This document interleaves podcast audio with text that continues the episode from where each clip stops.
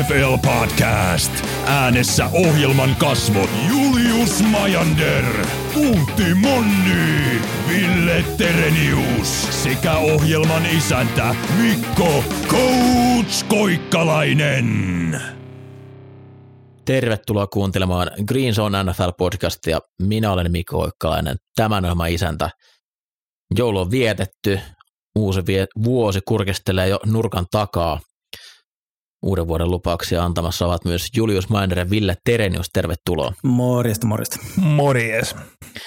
Miten teidän joulu meni? Siinähän se lahjoja avattaessa ja ruokaillessa vähän juomaakin tuli otettua. Aika vähän kerkesi futista katsoa. Tuli syötyä aika paljon. No siitähän joulussa on kyse. Joo, tuli syötyä iteen kanssa oikeastaan ehtinyt noita kahdeksan peliä lauantaina kattelemaan ollenkaan, että jäi, jäi aika vähiin, mutta sitten muuten, muuten ehti jonkin verran kattelemaan, mutta kyllä se tuo ruokailu alkaa nykypäivä, nykyvuosina olemaan jo se joulu ykkösjuttu, että ei tarvitse taas kinkkua ihan hetken aikaa ahtaa vatsaa. Nyt jos teidän pitäisi tehdä tämmöinen New Year, New Me-tyyppinen lupaus, mitä ensi vuodesta haluatte itseltänne vaatia? Hmm, mulla vähän jo, vähän jo aloittelin tässä tämän vuoden puolella, mutta salitreeniä pitäisi päästä tekemään enemmän, kun on punttikuuri päälle, sikaniska kondikseen. Kova. Mä lupaan olla luottamatta Detroittiin ensi vuonna. Joo. Mä tota, haluaisin olla yhtä hyvä ihminen kuin Julle ja sanoa joku tommosen, mutta tota, mä sanoin, että mä haluan aloittaa golfin pelaamisen. Uu, nice. Mä on pitkään sitä fiilistellyt, että mä varmaan voisin tykätä siitä ja nyt mä tosi jouluaikana päätin, että nyt ensi vuonna, ensi vuonna lähtee. Toivottavasti mä pääsen Jullen kanssa pelaamaan. Siis todellakin. Ja mä voin luvata, että saat ihan saatanasti rahaa kuluu siihen, jos haluat. Voidaan, Mä mehu, näkisin, että ni- voidaan mehustella niitä mailoja yhdessä sitten. kyllä, kyllä.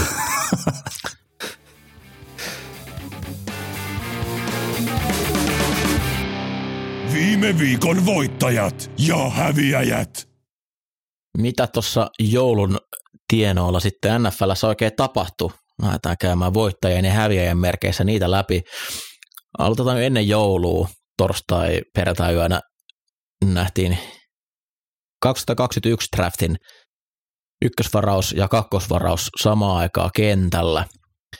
Ja tuli aika selväksi, että kummalla heistä on ura edessä NFLssä ja kummalla ei. Mä nostan suureksi voittajaksi New York Jetsin. Nyt ainakin tietää, että Jack Wilsoni ei ole se. He tietää, että heillä ei ole pelirakentajaa.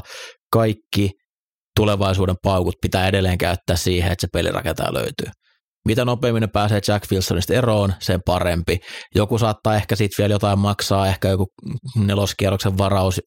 Ihmiset tykkää aina tämmöisistä reklamaatioprojekteista, pientä Yk- pintaremonttia Hei, se on kuitenkin muuttaessa. varattu hei ykkösen kärjessä. Mm. Eihän se voi olla huono. Jep. Näinpä. Aina löytyy se, joka sitä maksaa. Mutta Mut mut tota- siis nyt hold up, hold up, hold up. Siellä on kuitenkin Mike White, niillä on QB. Niin ei ole tarvetta hakea uutta, mutta myös Salahin pelin jälkeen sanoma, this is not the end of Jack Wilson in New York, niin sellainen niin kuin, sä sanot tämän nyt toisen kerran jo kuukauden sisään, voisi olla aika vaan myöntää, että kyllä se nyt on. Nyt, nyt on se aika. Kyllä. Se ero oli niin valtava siihen. Ää, Kelihan oli tosi huono. Tuuli kovaa, erittäin kovaa ja sato vettä. Ja ei Trevor Lawrencellakaan niin annettu mitään semmoista 50 heiton peliä ja heitot oli tosi lyhyitä, mutta ylipäätään ne kaikki päätökset ja se vaan näki niin kuin amatöörikin silmällä, että kumpi näistä on pelaaja ja kumpi ei. Ja itse ainakin kauden alla niin ainoa mikä juttu, mikä mua niin kuin Jetsille oli silleen, että tän, tänä kautena he pystyy selvittämään sitä, että jos ne tietää kauden jälkeen, että onko Jack Wilson heidän tulevaisuuden pelaaja vai ei, niin se on heille hyvä kausi. Tämä kaikki muu, mitä tässä on nyt tullut, tämä hyvän puolustuksen kautta tulleet voitot sun muut, niin se on pientä kuorutetta. Tärkeintä on, että nyt ne voi edelleen lähteä sillä ajatuksella eteenpäin, että pitää tehdä töitä, että me löydetään pelirakentaja. Jack ei ole se. Näin on. Se on Mike. Sitten Julle. Yes. Öö, voittajan Panthers. Ja tota, onko tässä niinku parin vuoden takana Tennessee Titans nyt tulossa, tulossa että toi Foreman Hubbard duo juoksee kovaa niinku King Henry ja Darnold helättelee vähän uutta uraa tuolla uudessa jengissä ja pelaa sellaista tehokasta foodispieli heittomäärillä. DJ Moore, vähän sellainen AJ Brown, nuori hyvä rissu ja tota, kova, kova puolustuksen hyviä palasia sieltä löytyy puolustuksesta. Vielä ehkä tarvii vähän täytettä. Olipa dominoiva esitys Detroittiin vastaan. Siis Steve Wilkes on vahvistetusti Green Zone kuuntelija. Viime viikolla ihmettelin, että minkä takia se he jätti niin kuin juoksun kokonaan pois ja yritti olla jotain, mitä eivät ole. Että niin kuin pitää löytää se juoksu takaisin. Ja pohdittiin, että no Detroitilla ei ole varaa tätä hävitä, jos meinaa oikeasti peijareihin mennä. Niin sanasta sanaan lainaus Mikolta. NFC Southin joukkueeseen ei kyllä Detroit kaadu. Niin Panthers tuli ja näytti. Se Detroitin, niin kuin, mikä siinä oli se yhden viikon niin kuin parannus siinä juoksupuolustuksesta, niin selkeästi johtumaan vastustajasta. Koska 320 jardia maassa on aika paljon. Se taisi olla molemmilla päkellä 100 jardia hei ekalla puoliskolla. Se oli aika Ylikävely. ruju, ru, ru, rujo touhu. Se ensimmäinen drive, se lähti heti siitä. Ää, pelkkää juoksua ja kaikki oli jotain kymmenjarrisia. Et siinä ei ole yhtään ihan mitään megapitkää, mutta oli, oli raju homma. Ja siis kun katsoo tota Detroitin juoksupuolustusta tänä kaudella, niin tuossa oli hyvä pidempi, oikeastaan niin kuin viiden, kuuden viikon jakso, missä oli yksi huono viikkoinen tota, ja nyt sitten tollainen romahdus, niin äh,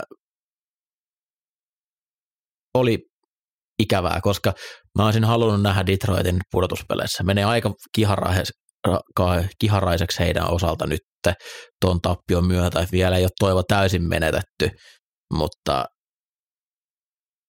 oli suuri pettymys kyllä. Kier- Kierroksen pahimpia pettymyksiä oli toi heidän juoksupuolustus.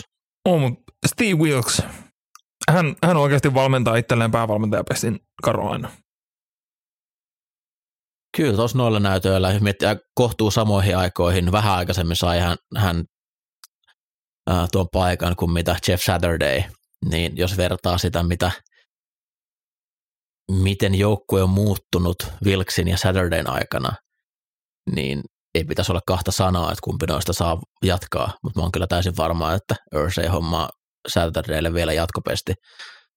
Ja kaikki AFC Sautin joukkueet on varmasti ihan mielissään siitä, jos, jos näin käy. Sitten Ville. Joo. Öö, puhutaan Russell Wilsonista. Oh, Siis Denver on superraskasta katsottavaa ja muutissa varmasti pe- pelataan niin kuin enemmänkin läpi heidän tilannettaan. Öö, se peli näytti siltä, että se ei halunnut olla yksikään pelaajista eikä valmennuskaan paikalla. Ja Russell Wilson, joka Seattleissa niin kuin aikanaan teki taidetta siitä pocket liikkumisestaan, että et niin kuin se OL niin kuin vuodesta toiseen sanottiin, että joo, että niin kuin pitäisi hankkia parempaa. Tom Cable vaan käänteli puolustuksen linjamiin, että me tehdään tästä OL. Ja niin kuin Russell Wilson on niin kuin maailman paras argumentti siihen, että hei, säkin on QP-tilasto eikä OL-tilasto, koska mitä hyvin se niin kuin osaa väistellä siellä. Niin sen lisäksi nyt, että se peli on muutenkin ihan hirveätä Wilsonilta, niin 13 startista hän on nyt 11 ottanut vähintään kolme säkkiä. Ja viimeistä kuudesta pelissä niin kolmessa ottanut vähintään kuusi säkkiä. Niin kuin Coltsin OL ja Matt Ryankin näytti niin kuin mobiililta tähän verrattuna alkuvuonna. Ja toi koko Denverin operaatio on niin kuin, oh. Puoli ongelmaa on nyt ratkottu, mutta Wilson on edelleen todella, todella iso ongelma. Paljon isompi ongelma, mutta siitä, ei vaan, siitä on vähän vaikeampi päästä eroon. Se, miten se säkitti itsensä siinä ottelun viimeisellä neljänneksellä, taisi olla hänen viimeinen hyökkäys drive, minkä oli kentällä, niin äh, olin kommentoimassa ottelua äh, subilla ja aloin vaan nauramaan, kun se tilanne tuli. Siis synkkää katsottavaa. Siinä ei ole minkäännäköistä paineen sietokykyä. Kun se eka luku ei ole auki, niin sen jälkeen tippuu katse ja se lähtee juoksemaan ja se ei, ei enää pääse pakoon sieltä, kun sille jalka riitä. Tason lasku niin kuin, kahdessa vuodessa on raju. Oi siis hän on niin kuin neljä vuotta nyt tavallaan tullut vähän niin kuin EBAssa tasaisesti alaspäin. Ja on niin kuin neljä vuotta, kun trendi on ollut alaspäin, niin on, on paha sanoa, että niin kuin, tämä tästä hirveän radikaalisti muuttuisi toiseen suuntaan. Kierroksen suuri rotta, Mac Jones jälleen kerran. Uh, likainen Mac. Back. Herra Jumala, se on likainen, likainen pelaaja ja toivottavasti sitä joku kurmuttaa. Mut, Ennenkin se pelasi ihan kammottava huono ottelun. Se, että toi peli oli noin tiukka, niin johtui siitä, että Bengals ei halunnut ottaa sen syötön katkoi kiinni ja toivotaan, toivotaan pallolla, niin tuli se ottelu lä- lähelle. Toki lopussa Patriotsilta mielestäni väärin niin vietiin mahdollisuus mennä johtoon, kun fumble, fumble tuomettiin vaikka selkeästi eteenpäin, eteneminen oli pysähtynyt, mutta siis Mac Jones, mä en, mä en voi sietää sitä. Se fumblen palautus, mikä sitten ei ollut, ei ollut lopulta fumble jostain syystä, kun hän leikkaa siihen puolustajan jalkoihin, vetää itsensä kiveksi, niin sieltä saada kyllä ympäri korvia.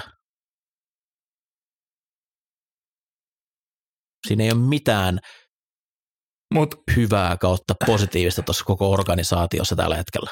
Mutta jos nyt kuitenkin mietitään öö, tätä Mac Jonesin likasta jalkablokkia, niin se oli kuitenkin Eli Apple. Niin toisaalta jo tosi ikävästi, mutta toisaalta se oli Eli Apple.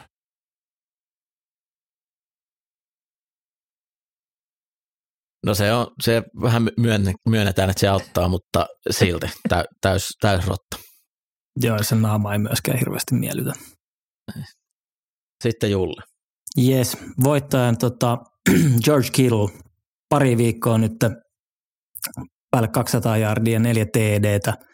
Ai että se on varmaan iloinen, että Purdy, Purdy on herättänyt sen henkiä ja Niners ylipäätään, miten se hyökkäys pyörii, pyörii kun saadaan George Kittle sinne, sinne tota, mukaan peleihin, että et toi on kyllä äärettömän vaarallinen jengi toi Niners, Niners nyt tämän myötä, että et pystyy voittamaan niin monelle eri tavalla.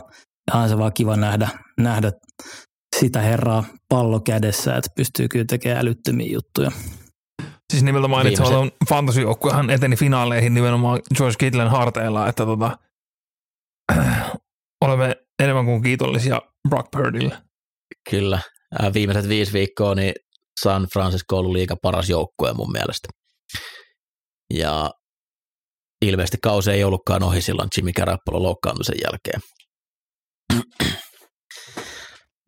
Buffalo Billsin juoksuhyökkäys nousee mulla isoksi voittajaksi.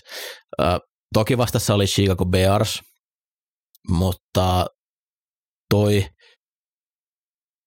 tapa, miten he pystyy pysty heitä vastaan juoksemaan, niin pitäisi antaa vähän lisää luottoa siihen, että kaikkea ei tarvi ihan laittaa pelkästään Josh Allenin hartioille. Varsinkin jos ottelun lopussa tulee tilanteita, että ää, pitää, pitää saada kelloa kulmaan, niin ei ole pakko juoksuttaa Josh Allenia. Se oli varsinkin tuossa kelissä nyt tuntuu olevan joku ihan jäätävä kylmyys koko tuon itärannikon vallan useamman viikon ajan, että pudotuspelit voi olla hyvin, hyvinkin viileet, niin jos vaan pystyy johtoasemassa menemään siihen, että ei, ei tarvi heittopelejä kutsua, jotta saa kellon kulumaan, niin se aina helpottaa voittamista. Sitten Ville. Joo. Öö, häviää kyllä pakko nostaa Philadelphia Eagles, koska pelihän nyt sinällään ei ollut mitenkään huolestuttava. Gardner Minshew pelasi hyvin. Yhte, yhteinen nimittäin niin Eaglesin kahdet tappilat tänä vuonna on se, että molemmissa ollaan menetetty pallo neljä kertaa. Ja silloin tähän tekemistä niin itsellä aika vaikeaa. Mutta se, että Lane Johnson ja Avonte Maddox loukkaantumiset, niin oliko se Eaglesin OLn joululevyn tekeminen jopa hieman sellainen Team of Destiny-henkinen veto, josta nyt maksetaan. Todennäköisesti. Se oli kyllä hyvä levy, mä kuuntelin sitä jouluna. Mutta Lane Johnson nyt, siellä oli vatsalihaksista joku jänne. Jänne vammautunut ja oli, että ei ainakaan runkosarjassa enää pelaa. Niin ehdottomasti peukut sille pystyy, että mies on playereissa pelikunnassa. Joo, no otetaan itse asiassa tuohon nyt vaikka saman tien kiitto, oli yksi, yhtenä meidän uutisosiona, mutta kun nostit esille, niin ää, juuri Ian Rapaport on preikannut, että Lane Johnson ei mene leikkaukseen, vaan tulee rehäbäämään muutaman viikon ja pyrkii pelaamaan pudotuspeleissä. Öö, ei kuulosta hirveän hyvältä, ja se alkuperäinen informaatio, mitä tuli, että ei, ei pysty ainakaan runkosarjassa pelaamaan, niin itsellä oli siinä vaiheessa tuon organisaation kohdalla selvää, että hän ei, ei tule enää tai kauden pelaamaan, mutta pitäisi pystyä kolme ottelua todennäköisesti pelaamaan vielä tänä vuonna.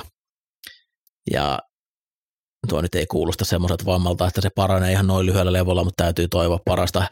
Mun mielestä on joukkueen paras pelaaja ja tärkein pelaaja Jalen Hurtsin jälkeen, eli ilman, ilman Johnsonia niin Super Bowlin voittaminen on, on aika, aika vaikeaa, niin hyvä, ja he pyst- tai oikeastaan Johnsonin loistavuuden ympärille he paljon myös pelisuunnitelmansa menee, että hän ei saa koskaan apuja, hän on liigan vähiten autettu hyökkäyksen täkkeli. Ja ihan sama, ketä siellä on vastassa, niin hän ollaan ei ole yhtään säkkiä antanut tälläkään kaudella ja täys, täys hirviö hyökkäyksen linjamieheksi. Niin, jos otetaan huomioon, että sen tulee Driscoll, niin paikkaa häntä. niin, Driscoll on käynyt, onko se yhtään peliä täyteen pelannut? Ei. Ei. Viime vuonna, mutta on päästänyt enemmän kuitenkin paineita tänä vuonna kuin Lane Johnson jo niissä hajasnäpeissä. Joo, viime vuonna kun Johnson hajosi, niin ne siirsi Mailatan oikealle täkkeliksi. Sitten toi Andrew Dillard tuli siihen vasemmalle puolelle. Saa nähdä, mikä on tänä vuonna. Oletan, että niin kun, kyllä ne pystyy joko Giantsin tai Saintsin voittamaan ilmankin, jolloin sitten pudotuspeleissä, jos nyt Lane sitä leikkaustaan siirtää, niin tullaan menemään täydellä, täydellä miehistöllä niin kauan, kunnes se jänne sitten repsahtaa sieltä lopullisesti. Joo, ja Bill Barwell oli kaivannut, että Lane Johnsonin ura Eaglesissa 2013 lähtien, niin kun Johnson on kentällä, niin QBR on keskivertoisesti 61,5, kun Johnson on ulkona 47,3. Se on aika iso swingi. Se on aika iso swingi. swingi. Tuohon otteluun muuten, niin tosiaan niin kuin hyökkäyksen osalta toi ei ollut huolestuttavaa, että ne pystyi niin hyvin liikuttaa palloa Dallasia vastaan ja, ja oikeastaan tuo ottelu ratkesi siihen, että neljä fumble-ottelus oli ja Dallas poimi ne kaikki. Mutta puolustuksen osalta enemmänkin oli huolestuttavaa se, miten tehokkaasti Dak nousee mulla tämän kierroksen voittajaksi. Next Gen Stat sanoi, että aluepuolustusta vastaan 24 24 ja joku 300 jardia. Nykypäivänä toi aluepuolustuksen niin tulkitseminen on vähän häilyvää, koska se muuttuu kuitenkin jossain vaiheessa miespuolustukseksi tuossa Jigosin puolustuksessa, mutta joka tapauksessa ää, täytyy toivoa, että Jonathan Gannon, heidän DC, pelasi nyt neliulotteista shakkia, ei halunnut näyttää kaikki, miten Dallasi vastaan haluaa pelata, koska toi CD Lambin jaarit oli aivan liian helppoja. Ja he pystyivät kuitenkin saamaan, kuusi kertaa taisivat pystyä säkittämään, jolloin pitäisi pystyä rohkeammin pelaa ihan puhdasta miespuolustusta ja antaa sille hurjalle DLlle maiksi mennä metsästämään.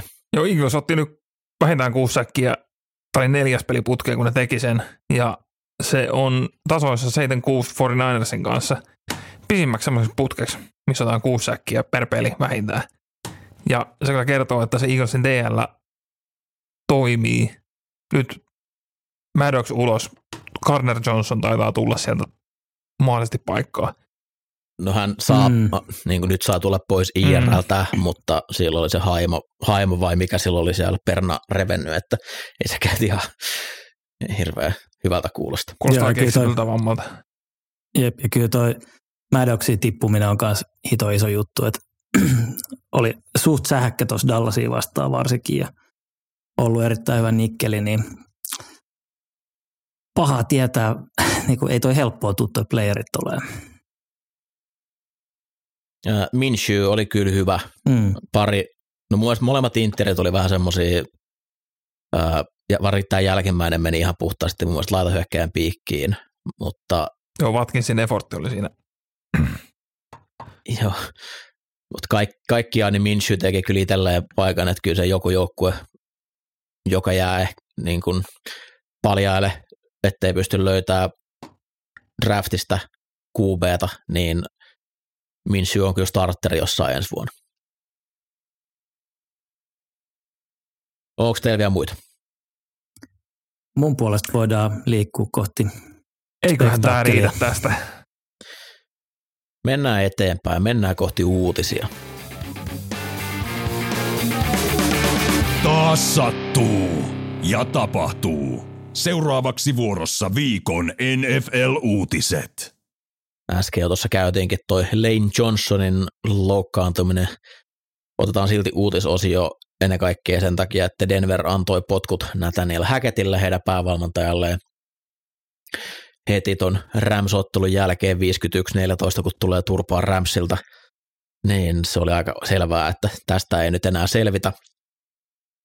Kesken kauden äh, Hackettin tämmöiseksi ottelumanageriksi tullut äh, Jerry Roseberg tulee toimia virkaa tekevänä päävalmentajana nämä kaksi ottelua tässä.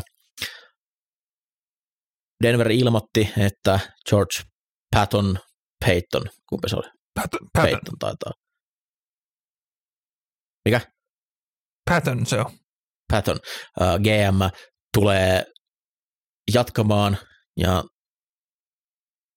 päävalmentaja etsinnässä edelleen mukana. Siellä on myös Condoleezza Rice taitaa olla mukana etsimässä nyt uh, uutta päävalmentajaa. Ja Denverin uusi omistaja myös sanoi, että uh, Russell Wilson on edelleen fixable ja hyvin tämmöinen tyypillinen asunto, asuntomyynti-ilmoitus, että kiva kohde remonttia tykkäävälle ihmiselle. Niin, siis tämä ongelma on siinä, että kun George Patton nyt niinku ilmoitettiin, että hän, on, hän tulee jatkamaan, niin Pattonhan sen ison kaupan teki Wilsonista alle vuosi sitten. Niin sen kanssa, Wilsonin kanssa todennäköisesti tullaan olemaan naimisissa, vaikka se mikään hyvä asia on. Miten, miten houkuttelevana paikkana te näette niin kuin Denverin jollekin kandidaatille, kandidaatille tulla HC sisään? Onhan siellä kuin ihan älytön määrä palasia paikallaan, mutta sitten on se yksi mörkö siellä. Niin, jos sä lähdet perkaantaan sillä niin kuin, esimerkiksi potkuthan tuli siitä, että ö, Rams Broncoshan oli siis Walmart Invitational, ja on kaksi eri Walmart-suvun vesaa. Ö, Kronkel Ramsissa on tainnut itse asiassa nai, naida tyttären sieltä suvusta ja sitten tämä Broncos puoli nyt on tämä uudempi. Mutta siis Valtonen, siellä, siinä suvussa on rahaa. Että he saa kyllä jonkun valmentajan naidattua sinne isolla rahalla. Se on ihan varma. He, he saa sen kandidaatin, että he haluaa. Mutta Russell Wilson tulee olemaan kyllä niin kuin todella iso kanta tuossa kaskessa. Ja mielenkiintoista on se, että niinku, mitä tuolle puolustukselle tapahtuu. Nythän siellä oli tarjottu DC sille, mikä Ejiro Evero, että nouse sää interim HC, ja se oli sanonut, että ei hän halua jatkaa vaan puolustuksen koordinaattorina. Ö, onko Evero lähössä mahdollisesti neuvoa haastatteleen HC johonkin muualle, miten hyvin tuo puolustus on pelannut tänä vuonna, vai jos tuo Evero jatkaa tuon puolustuksen kanssa, niin siinä kohtaa hyökkäysvalmentajallahan toi näyttäytyy jo aika niin kuin sinällään ihan mielenkiintoisena. Jos itse menisin, että multa nyt Denver pyytäisi, että tuu haastattelua, kerro miten näkisit, että miten meidän kantaa lähteä eteenpäin, niin siinä ei olisi mitenkään ajateltu, mitä Russell Wilsonin kanssa tehdään. joko omistaja myyt tai ostaa sen 165 miljoonaa, mitä sille pitää maksaa ja ottaa tekee siitä persnettoa, ja sitten on iso palkkakatto rike siellä, puhutaan kymmenistä ja kymmenistä ja kymmenistä miljoonista, tai sitten se istuu siellä penkillä, mutta Russell Wilson ei ole tuo joukkueen tulevaisuus. Siihen ei pidä enää lähteä haastaa aikaa. Mielestäni tämä kausi on osoittanut nyt sen jo, että puhdas laastarin repäsy. Mutta kun siellä on, on, on Pat on omistajan vieressä, joka teki sen kaupan, niin kun hän tulee palkkaan sinne semmoisen, joka Wilson niin yrittää pelastaa. Kuka sieltä sitten haluaa lähteä? Jos pakotetaan naimaan Wilson, niin se tulee viemään aika ison osan potentiaalisista valmentajista myös pois. Ei, ei toi ole semmoinen paikka, mihin kukaan haluaa nyt lähteä ää, laittaa omaa, koska yleensä valmentajana sulla on kaksi mahdollisuutta, se ensimmäinen ja toinen.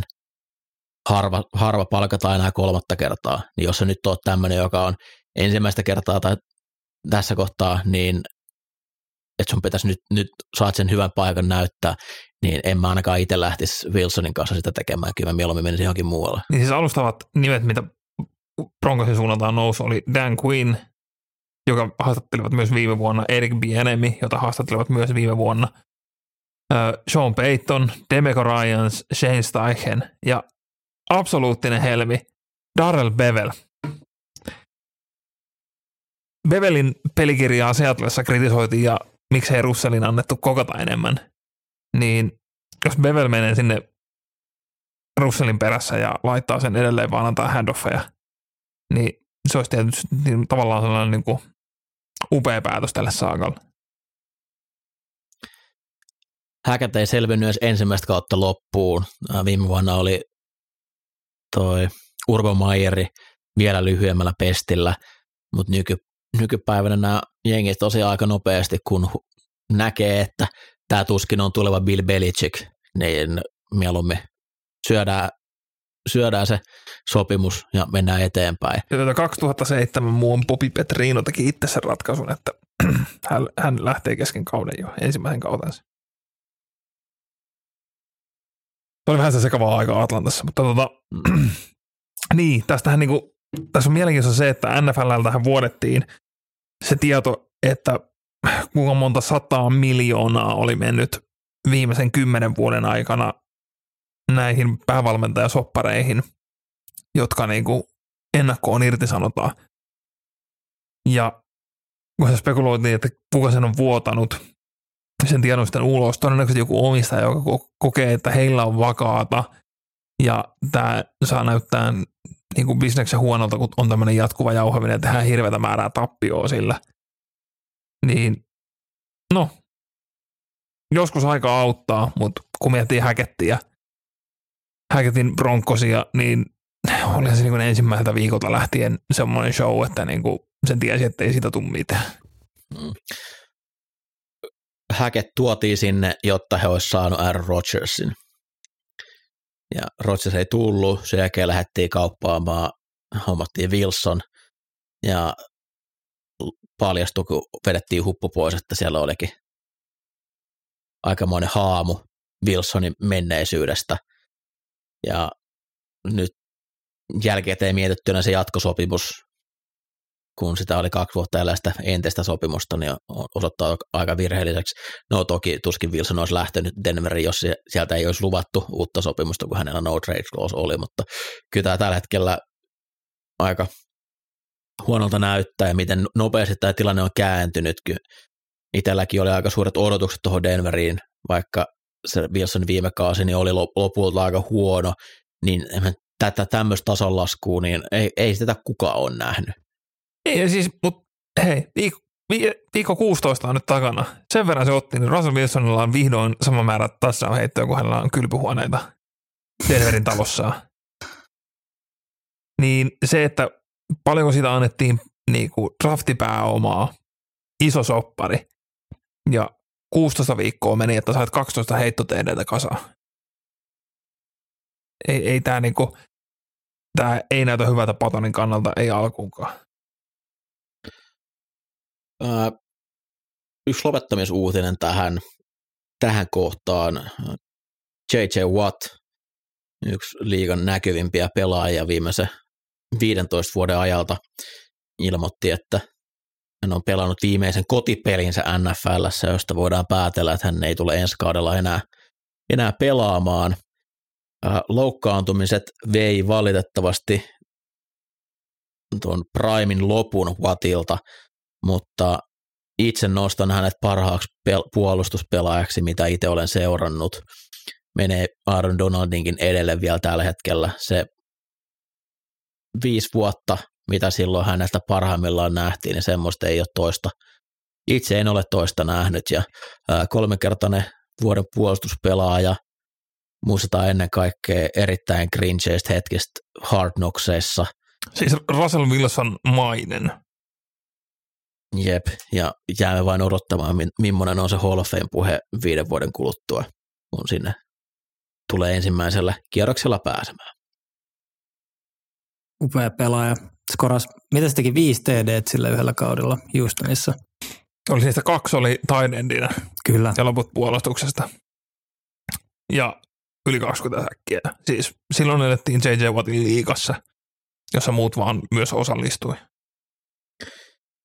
Sitten tuli loukkaantumiset silloin 2017 eteenpäin, niin kovin montaa tervettä kautta ei, ei nähty. Tänä vuonna pääsi vielä aika huipputasolle, on ollut oikeastaan ihan parhaimpia inside linjapelaajia koko liigassa ja hänellä on aika mielenkiintoinen ura siinä mielessä, että aloitti siinä keskellä, oli siinä timantti ja sitten siirtyi ihan puhtaaksi edkepuolustajaksi, oli siellä täys, täyshirviö ja sitten lopulta teki paluun taas sinne keskelle.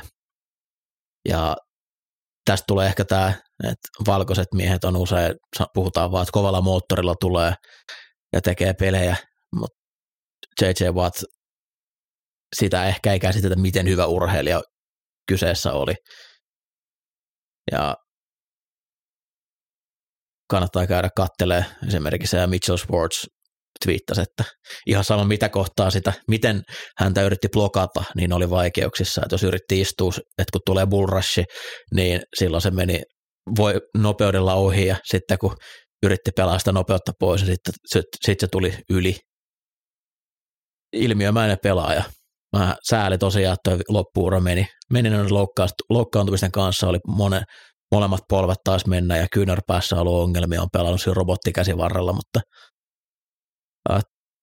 menee hetki ennen kuin samanlainen tullaan näkemään. Sitten valitettaviin loukkaantumisuutisiin vielä tähän uutisten loppuun, eli tuo Tangoloja äh, raportoi itse maanantaina, että hänellä on aivotärähdysvaivoja. Ja hänellä on nyt todettu virallisesti toinen aivotärähdys tähän kauteen, mutta todennäköisesti kolmas, kun se Buffalon selkävamma. Itse en ainakaan pysty mitenkään uskomaan, että se olisi pelkkä selkävamma ollut. Ja tämä nyt tarkoittaa sitä, että hänen ei pitäisi missään nimessä pelata enää tällä kaudella. Ja Joo. siinä mielessä hyvä, että hän itse teki tämän ilmoituksen. Tässä on nyt taas tarkka tutkimisen paikka, että miten näin pääsi käymään. Eli tämä taklaustilanne oli siinä ensimmäisen ne puoliajalla ottelulähetyksessä, siitä ei tullut mitään hidastuksia. Että se jäi niin kuin suurelta yleisöltäkin huomioimatta, mutta sen ei pitäisi tarkoittaa sitä, että enää liigan viralliset spotterit, kaikki muut, sitä olisi pystynyt näkemään ja NFLPA on myös nyt aloittanut tutkimuksen, että miksi, miksi näin pääsi käymään. Joo, toi on kyllä paha paikka ja toi niin kun on myös sellainen, toi, jos se kolme tosiaan on ollut tähän kauteen, niin toi voi jopa pahimmassa tapauksessa merkata niin kun päätöksiä ihan loppuelämän suhteen, että mitä tässä nyt oikein haluaa tehdä, että noi ei ole kyllä mitään leikin paikkoja, noi aivotärähdykset. Toivotaan parasta hänelle ja tota, että asiat on kunnossa. Joo, että tämä on niinku, joo, jossain, jossain määrin on aina ollut niinku pelaajan, pelaajan päätettävissä, mutta niinku, voi olla, että jos, jos tämä oikeasti oli kolmas, niin on, onko jossain kohtaa pisteitä niin kuin liikan näkee tarpeeksi puuttua, että niin kuin, hei, nyt, nyt riittää, nyt hetki täysin sivussa. Ja nyt kun muistelee, miten se Miami-ottelu meni, niin ensimmäisellä puolella hyökkäys oli aika pitelemätön, tekivät mitä, mitä käytännössä tahtoivat ja sitten toisella puolella kolme syötön katkoa ää, tuolta heitettynä, niin ei, ei voi välttyä ajatukselta, että minkä takia se näytti niin huonolta se peli. Mutta noin on hankalia paikkoja, koska jos hän ei itsekään kokenut siinä tilanteessa, koska mä uskon, että hän tiedostaa tuon tilanteen vakavuuden, koska jälkikäteen sen kertoo, että nyt on ongelmia, että ne ongelmat ei välttämättä tapahdu heti, että hän pelaajakaan ei voi itse huomata sitä heti siinä tilanteessa, että on, onko niitä oireita vai ei. Että tämän takia tämä ympäristöprosessi pitäisi olla niin hyvin katottuna. on vaan niin kuin järkyttävä tilanne ja surullista, että hänen kohdallaan ollaan tilanteessa, että todennäköisesti kolmas nyt ihan kahteen kuukauteen. Tämä ei kyllä kenellekään toivo. Miami tosiaan nyt tuossa juuri äsken ilmoitti, että Bridgewater tulee aloittamaan Patriotsia vastaan ja sen pidempiä tuomioita ei ole annettu, mutta kaikki viittaisi kyllä siihen, että tuo nyt, tuon pelit tällä kaudella on pelattu, mutta jäädään, jäädään seuraamaan tota. Kukaan ei sitä pyytänyt, mutta silti me sen tarjoamme. Tämä on Green Zonein Blind Resume. Sitten väliviikon kunniaksi viime viikolla lupaillut All Pro-joukkueet ja muutama blind resume tähän kohtaan, kun mennään tuohon kierroksen pariin. Jos tota, aloitetaan vaikka noista meidän All Pro-joukkueista, mä voisin lähteä ensimmäisenä sanomaan hyökkäystä. Tämä muutama hankalampi valinta oli, mutta pelirakentaja itsestään selvästi Patrick Mahomes, running back mulla Saquon Barkley. Tässä Christian McCaffrey teki kovaa kamppailua, että olisiko päässyt, varmaan olisi pitänytkin, mutta koen, että Barkley niin tärkeä tuolle Giantsin joukkueelle, että sitä kautta sai, sai ton mestan. Laitahyökkäät mulla on kolme, mulla ei suoraan ketään yhtään slottilaita hyökkäjä ole, mutta nämä varmasti kyllä pystyy kaikki siellä pelaamaan, eli uh, Tyreek Hill, Justin Jefferson ja Davante Adams. Tuohon oli muutama muukin hilkulla, mutta noin toi kolmikko nyt mulla kärkipaikan sai. Taiden selvyys Travis Kelsey. Sitten hyökkäyksen linja vasemmalta oikealle, niin Trent Williams, Joe Tooney, Jason Kelsey, Jack Martin ja Lane Johnson. Ja Lane Johnson ja Jalen Kelsey aika itsestäänselvyydet ainakin mun listoilla, samoin Trent Williams ja noin Kaarin kanssa oli vähän miettimistä ihan niin tarkkaan. En ole Kaarin maailmaa seurannut, että olisi kovin tarkkaa sanoa, mutta Martin on edelleen erittä, erittäin kova ja ehkä toi Tuunimaa tuolla Colts, äh, Chiefsin hyökkäyksen kokonaispanoksella, niin piti saada sinne myös heiltä kolmas pelaaja.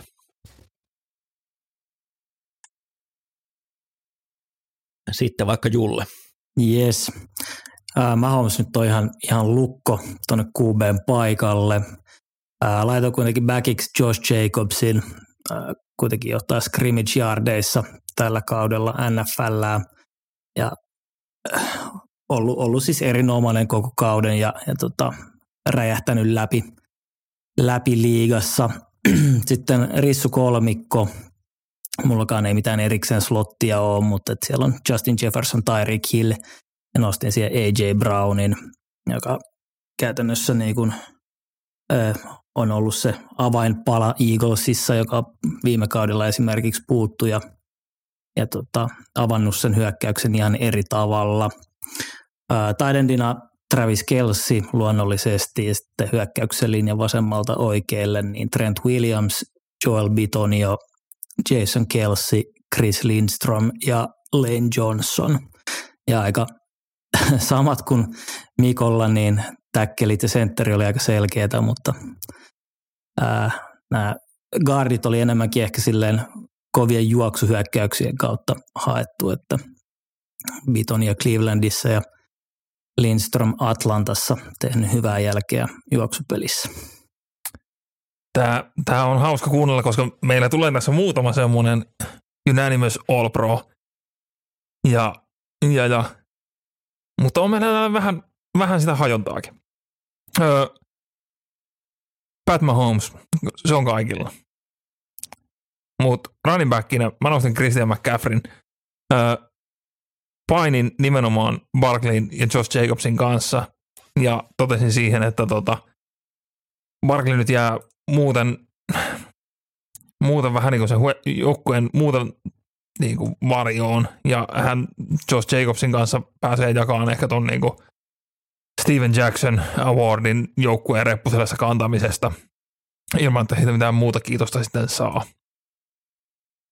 Öö, laitahyökkäjä osasto Hill, Jefferson, AJ Brown.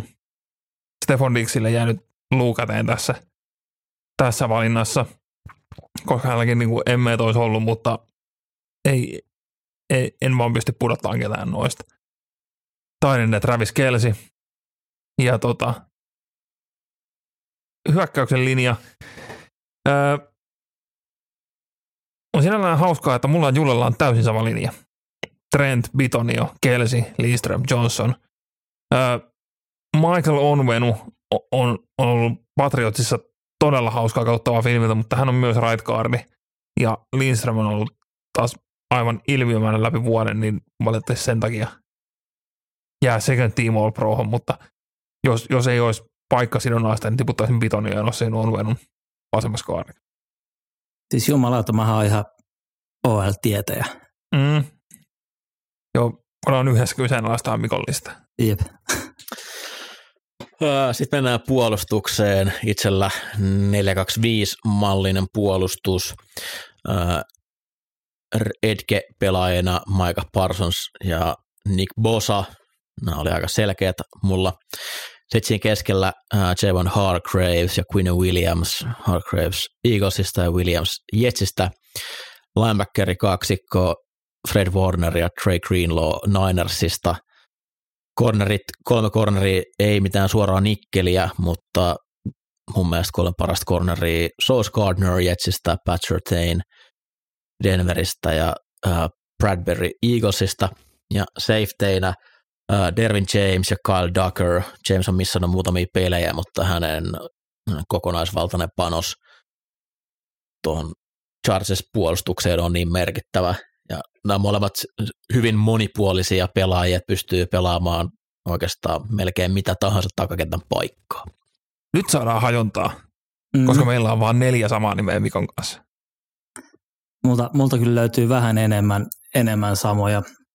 Endit tosiaan Nick Bosa ja Michael Parsons. Ja sitten sisempiä puolustuksen linjamiehiin, niin mulla on myös Quinn Williams, mutta nosti sitten Chris Jonesin siihen toiseksi – Casey puolustus olisi äärimmäisen hukassa ilman, ilman herraa. Toisena linebackerina Fred Warner ja sitten nostin Rogue One Smithin toiseksi, toiseksi siihen. Tuonut muun muassa Baltimoreen Patrick Queenille ihan erilaisen avun siihen viereen, jotta niin Patrick Queen oli jopa aika hukassa, hukassa pitkään siellä Baltimoressa, mutta – löysi oman paikkansa Rockman Smithin tulon jälkeen. mulla on ero siinä Mikon kanssa, että mä tosiaan nostin Nickel Cornerin tuohon, mutta mulla on Sauce Gardner ja James Bradbury, Bradbury ulkokornereina ja Nickelinä Jimmy Ward San Franciscossa pelannut ihan älyttömän, älyttömän hyvää kautta ja sitten safeteinä on Derwin James ja Ninersin Hufanga. On tykästynyt Hufangaan erityisen paljon tänä kautena, myöskin monipuolinen safety.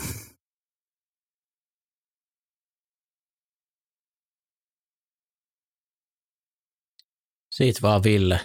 Joo. Öö, lähdetään purkaa. Etke oli mun mielestä niin kuin All Proissa se vaikein jaettava, koska siellä on niin paljon hyviä nimiä. Ja tota, Bosa mulla siellä on, mutta mä nostan toiseksi Max Crosby. On aivan eläin niin kuin pelaa kaikki downit ja on niin kuin juoksua vastaan ihan eläin. Ja käytännössä niin Raiders-puolustuksen ainoita valopilkkuja. Öö, DT-nä mulla on Chris Jones ja Dexter Lawrence. Öö, täydentämässä boksia ja sitten kanssa kaksi linebackeria, Fred Warner ja Matt Milano. Eli tota, Warner ja Bosa kaikilla, mutta sitten päätään cornereihin, niin Sos Gardner, ilmiömäinen ruukiakausi. Ja tota, mun kanssa nikkenä Jimmy Ward ja toisena ulkokornina Pat Surtain. Ja safety tandemina Minko Fitzpatrick ja Hufanga. Hufanga on niinku niin, niin onnistunut viemään meikäläisen sydämen siinä nainaspuolustuksessa, että niinku hän ehdottomasti ansaitsee paikan täällä. Mukavasti hajontaa. Sitten mennään siihen, mitä kaikki on varmasti kovasti odottaneet, eli blind resume. Jos joku ei tiedä, mistä on kyse, tämä on Villen tuoma kaikkien aikojen huono ohjelmaisuus, mitä ollaan ikinä tehty. Eli luetellaan tilastorivejä ja sitten pitäisi arvotella, että ketä pelaajia on kyse. Ja tässä on ideana se, että joskus tilastot voi olla hirveän harhaanjohtavia ja joskus se, että hyvät pelaajat saattaa jäädä huomioimatta, kun tilastot eivät välttämättä ole ihan niin hyvät, mitä itse peli, peliotteet kentällä näyttää. Mutta Villellä on näitä ihan Villellä on näitä todella paljon, niin voitaisiin vaikka mennä silleen, että Ville aloittaa ja sitten me muut otetaan siihen väliin. jakson, jakson niin kuin yleisen teeman mukaan minun on pakko aloittaa tästä, että tota, kaksi pelirakentajaa. Öö, pelirakentaja A on pelannut kaksi peliä enemmän. Mutta pelirakentaja A on 3000, noin 3900 jardia, 27 TD tai 9 interiä. Pelirakentaja B 3000 jardia, 12 TD, 9 interiä. Sano sen toisen statsit vielä. Kubereitissä 20 pinnaa ero. Ensimmäisen vai toisen? Toinen. Öö, 3000 jardia, 12 TD, 9 interiä. Tässä on Seattle'n trade helmi. QBA on Geno Smith, 3886 jardia, 27 TD, 9 interiä. Ja Russell Wilson, josta joukkue sai melkoisen saaliin. Sama määrä intereitä, alle puolet TDitä. Ei voi kun siis ihmetellä, miten, miten oikeassa Pete Carroll olikaan. Kyllä, toi on niinku isoimpia missejä myös, mitä itse on tullut toi. Olin sitä mieltä, että Seattlen pitäisi organisaatio laittaa kai täysin uusiksi. Ja... niin se, että valittiin niin. Pete Carroll äh, franchise QBn ylitte, mutta kyllä vaan niin pakko on myöntää, että Carroll tiesi mitä teki. Sen hän tiesi. Uh, mä voin ottaa vaikka seuraavan. Mulla on tässä neljä pelirakentajaa. No niin. Nyt menee villiksi. Pelirakentaja yksi, hänellä on 4029 jaardia, 32 TDtä ja 13 interiä. Pelirakentaja kaksi, hänellä on 4260 jaardia, 34 TDtä ja 12 interiä eli vähän enemmän jaardeja ja TDtä, vähän vähemmän intereitä, sitten perirakentaja kolme, ää, hänellä on 4117 jaardia, 27 TDtä ja 11 interiä. Mä tunnen tämän rivin unissani. ja sitten pelirakentaja neljä, ää, 3400 jaardia, 22 TDtä ja 5 interiä. Ää, Pelirakentaja kolme on, pelirakentaja kolme oli Kirk Cousins. Ja mä luulen, että ää, neljä on Hurts. Kyllä. Sitten joku noista kuulosti vähän sieltä, että voisi olla Korkeita rivejä ne oli kaikilla. Joe Burrow. Burrow se kakkonen. no sit se on tyyliin oltava Josh Allen. Josh Allen on se eka. Oh my god. Eli tuossa käytännössä ne niin kuin pois lukien Kirk Cousins, niin Patrick Mahomesin jälkeen tämän vuoden parhaat pelirakentajat, toki Hurtsilla ja Allenilla myös sitten juoksujardeja. Miten niin pois Mut, lukien Kirk Cousins? Mutta sinne se tilastorivellisesti uppoo ihan hyvin samaa, samaa sakkiin noiden muiden huippujen niin. kanssa. Ja vaikka kun katsoo sitä pelieritystä, niin eihän nyt oikeasti ole Hei. lähelläkään noita pelaajia. Äp, äp, äp, äp, äp, äp, äp. Mä, mä voin tässä kohtaa palata, kun mulla on näitä useampi täällä niin kuin holsterissa niin sanotusti. Mulla oli yksi, missä oli Kirk Cousins, Jared Goff ja Aaron Rodgers todistamassa, että Aaron Rodgers on NFC Nortin kolmanneksi paras QV. Kirk on ilmiömäinen. Sitten Julle. Yes, otetaan tältä kaudelta yksi linebackerin vertailu. Eli linebackeri Aalla on 92 taklausta, 14 TFL, 6 säkkiä, yksi interi, joka palautti TD, ja linebackeri B on 91 taklausta, 12 TFL, puolitoista säkkiä ja kaksi interi, josta toinen palautettu TD. Sanoppa uudestaan.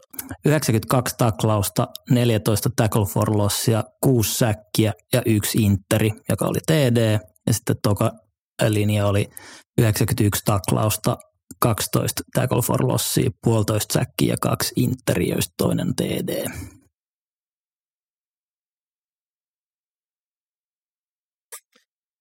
Ei kyllä sano mitään. Kovia rivejähän nämä on kovia rivejä on. Ja tota, Villekin nosti tuossa tuossa Matt All, Milano. All Prox, Matt Milanon. Yes. Ja tota, se oli herra B, mutta herra A, niin tota, Carolina Frankin luvu pelannut ihan äärettömän hyvää kautta. Ja vähän itse niinku kattelin enemmänkin noita Carolina-pelejä, niin osoittautuu kyllä niinku oike, oikeasti kovaksi pelimieheksi. Noja, mitkä höpö, höpö luvut tuolla. Et Oi, se on, a, niin. se on niin kuin aina siellä, missä tapahtuu. Kyllä, Et kun kyllä. sä katot sitä peliä, niin selostajat sanoo Frankin luvun nimen noin sata kertaa lähetyksessä. Kyllä. Et Carolinassa kyllä niin kuin tapahtuu ihan hyviä juttuja, juttuja tällä hetkellä. Sitten Ville. Joo. Ö, tässä on kolme laitahyökkääjää. Laitahyökkäjä yksi on 14 pelissä pelannut. 68 koppia, 730 jardia. Hyökkääjä kaksi on pelannut kanssa 14 pelissä, 31 koppia, 362 jardia. Ja laitahyökkääjä kolme on pelannut kymmenessä pelissä, täällä on neljä koppia ja 51 jardia. Uh, Jalen Rager. Ei, ei, ei sentään. Tämä, tämä on ö, varoittava esimerkki siitä, että tota, maksetaan rissuille sen takia, että tiedetään, että he ovat olleet liigassa. Ja miten pieleen voi mennä sitten myös tähtihyökkäjän hankinta. Laitahyökkäjä yksi on Josh Palmer Chargersista. Kolmoskierroksen rissu pelaa toista vuottaan – 730 jardia, 68 koppia. Cap hit tänä vuonna 1,1 miljoonaa. Laitohyökkäjä 2 on Nelson Aguilar. 31 koppia, 362 jardia. Cap hit 14,8 miljoonaa. Ah, mä ehkä tiedän vikan. Kenny Golladay. Kyllä. Cap hit 21,1 miljoonaa. Sillä on Giant saanut neljä koppia, 51 jardia. Tärkeitä koppeja. Oo, isoja, isoja. Siinä on kopilla hintaa.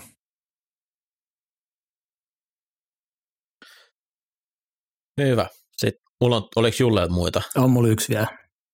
Joo, no mä otan tähän väliin sitten. Äh, mulla on laita hyökkääjiä tässä. Äh, ensim, ensimmäinen, niin 1806 jaardia ja 9 TDtä ja toinen on 1632 jaardia ja 7 TDtä. Mm. Onko Ä- tässä ö, Megatron ja ei? Ei. Se toinen. Mikä se eka on? Onko se Sano uudestaan sekariin. 1806 ja 9 TDtä. Tuossa on Justin Jefferson ja Tyreek Hill. No, no melkein. Siinä on Tyreek Hill on tämä jälkimmäinen. Ensimmäinen on Michael Hartman, Juju Smith-Schuster ja Valkes Scandlin yhdessä.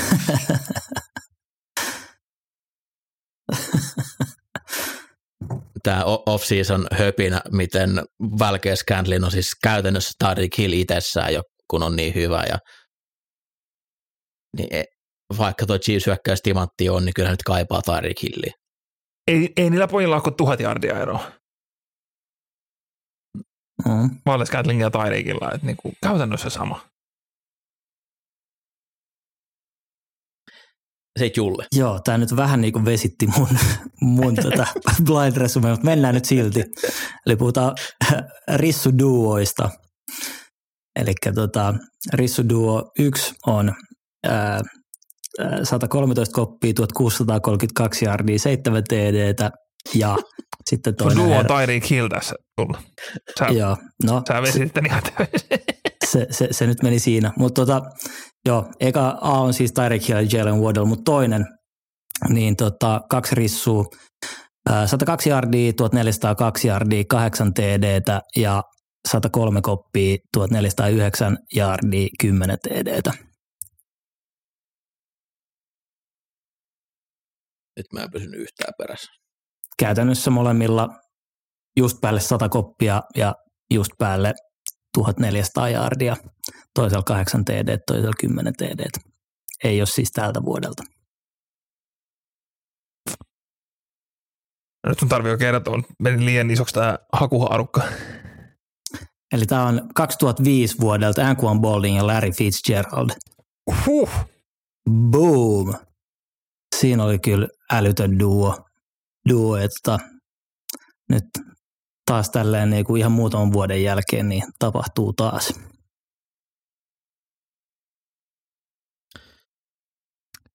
Joo, toi kuulosti, että se olisi saattanut olla Jalen Rager ja Arseka Whiteside. Mutta Aika lähellä.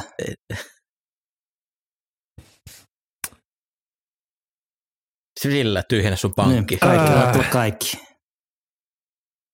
Mä, mä haalin liikaa näitä tämmöisiä niinku vastaavia, mutta tota,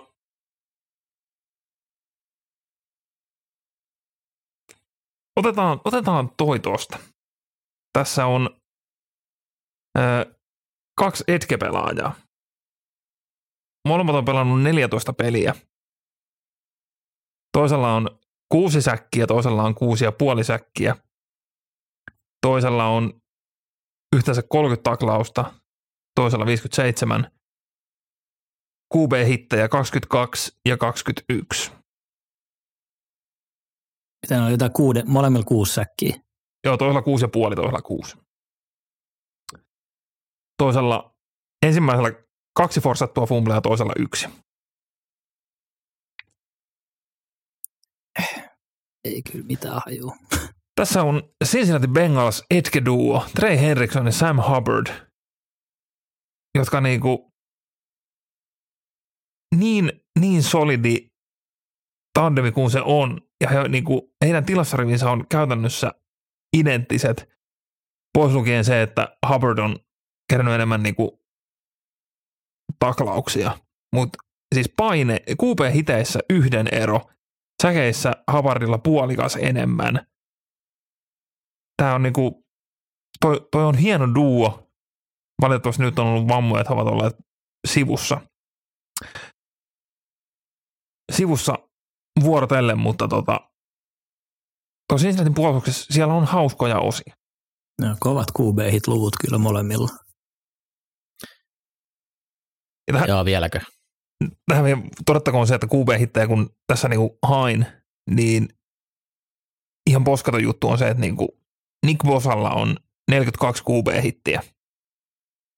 Eli about Henriksson ja Hubbard yhteensä, jotka ovat QB-hiteissä sijoilla 12 ja 13. Max Crosby on kakkosena QB-hiteissä. Hänellä on 33, eli hänkin on yhdeksän hittiä perässä. Bosa on niin, kuin niin älytön. Et Se, se on siellä, kaikki tietää, että Nick Bosa tulee ja silti se on niinku niitä. Vieläkö mennään? Öö, no itse asiassa otetaan tuosta vielä yksi. Kolme laita hyökkäitä. Ensimmäinen, no et ikinä arvaa, mutta tämä on tämmöinen 1632 yardia ja 7 TD, joka on mainittu vasta joku sata kertaa. Se, se on ehkä Tyreek Hill. Öö, sitten toisella on öö, 76 koppia, 988 jaardia ja 7 TDtä. Ja sitten kolmas on 33 koppia, 339 jaardia ja 3 TDtä. Nämä on varmaan jotain, jotka on vaihtanut seuraa kaikki. Kyllä, aika hyvä haku. Öö, mä otin tämmöisen taulukon, missä oli itse asiassa seitsemän seuraa vaihtanutta laitahyökkääjää, heidän sopparit ja mitä se tekee per vuosi per jaardi, se itse raha. Ykkönen oli Tyreek Hill, tosiaan teki neljä vuotta 120 milliä, niin siellä on maksettu nyt niinku 18 300 per jaardi. Toinen oli Christian Kirk, joka on Karolalle tuhannen jaardia, 18 milliä per vuosi, eli sielläkin ollaan about samassa rahassa, 18 200. Ja sitten kolmantena oli Allen Robinson, laittoi kolme vuotta ja 46 milliä. Siellä maksetaan 30 tonnia per jaardi tällä hetkellä. Me, me taidettiin vähän, vähän hehkutella signingia.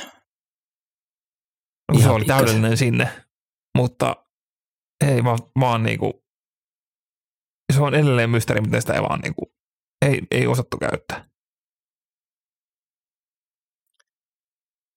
Sellaista. Olemme pahoillamme Sorry. tässä. Olet taas Jälleen kaksi kerran, minuuttia. Ensi vuoteen. mit, Ei, mitä et saa ei, elä, ei. elämästäsi koskaan takaisin. Älä missaa ainakaan näitä. Puheenaiheena NFL-viikon kiinnostavimmat ottelut.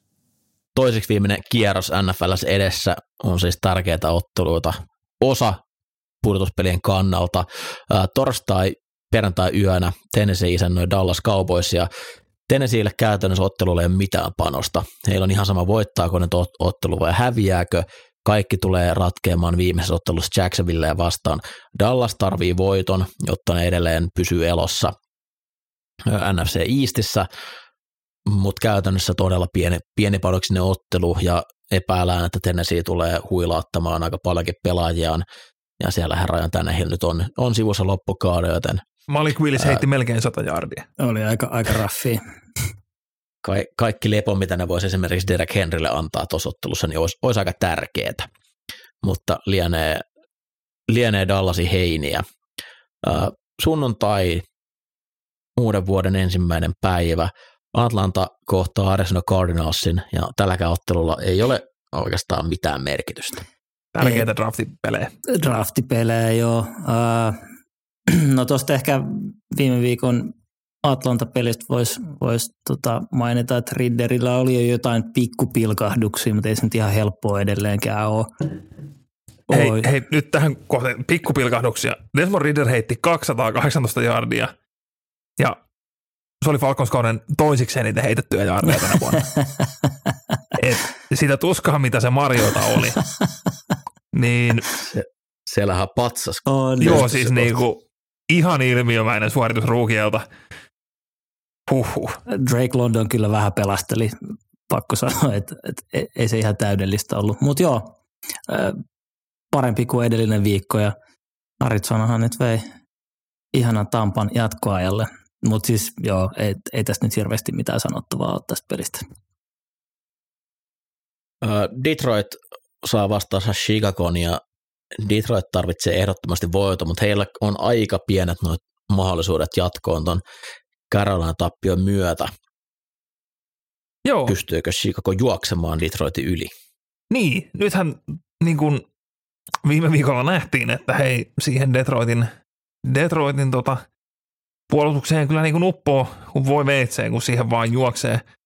Ja nyt tuodaan Chicago-hyökkäys, jossa on Montgomery, Herbert ja Fields vielä niin kuin sekoittamassa pakkaa. Niin aika paljon on Detroitissa tehtävä töitä viikon aikana, jos meinaavat sitä lähteä tilkitsemään. Detroitin onneksi kuitenkin Chicago-puolustus on edelleen melkoista roskaa ja Detroitin oma hyökkäys kuitenkin rullaa, rullaa sinällään ok, että tota, se tulee niinku, käytännössä on, on, on se miten tahansa hyvin Chicago onnistuu tuohon juoksemaan, niin se tulee ratkaiseen sen, että Detroit tulee tekemään pisteitä Chicagon puolustusta vastaan, mutta miten hyvin Chicago onnistuu juokseen tuohon puolustuksen keskelle ja rankaseen, niin tulee olemaan ratkaiseva tekijä. Viime viikolla sanottiin, että Detroit ei ansaisi päästä playoffeihin, jos he ei onnistu kaataan Panthersia. Niin, no nythän se on absoluuttisen totta. Jos Detroit ei, ei kaada Chicago, niin playoffit meni siinä. Näytön paikka.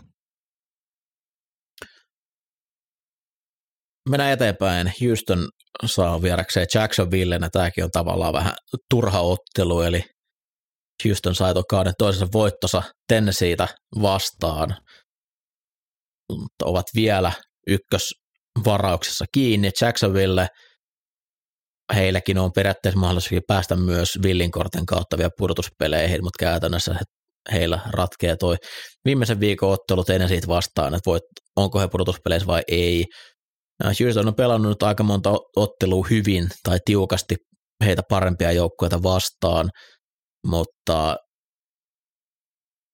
Jacksonville valmennus on ilmoittanut, että he ei tule leputtamaan tässä, tässä pelaajia, ja uskon kyllä, että kyllä Jacksonville ton ottelun pystyy silloin hoitamaan, että ei Houstonilla vaan osta talenttia, mitä, mitä Jacksonvillella on, erityisesti toi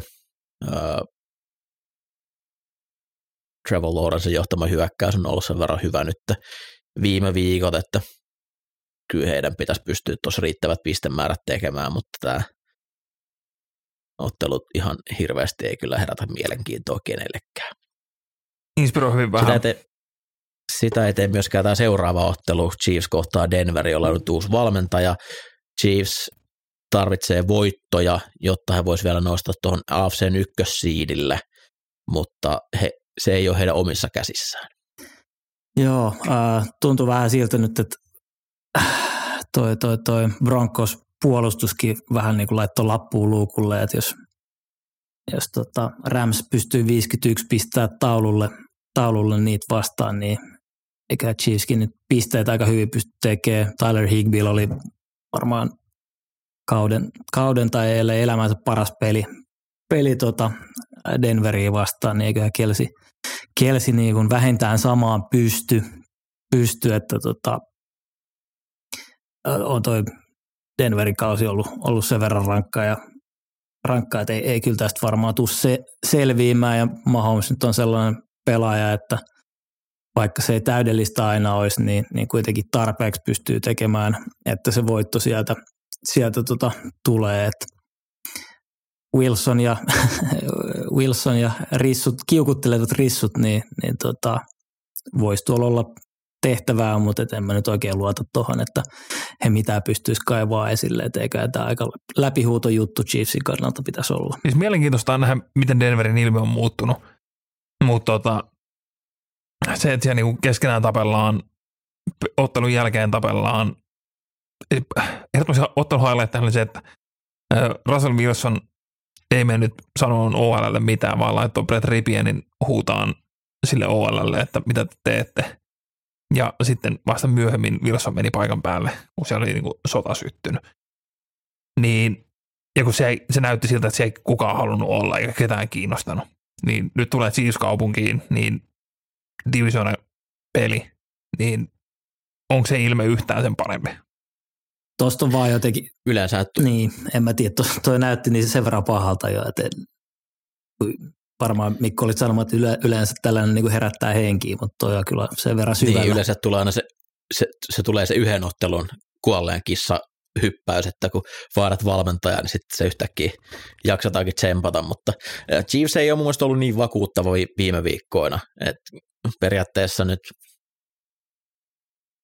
tämä ei välttämättä ratke ensimmäisen neljänneksellä, mutta niin, niin huono toi Denver oli, että mä uskon, että tämä ratkee ensimmäisen neljänneksen.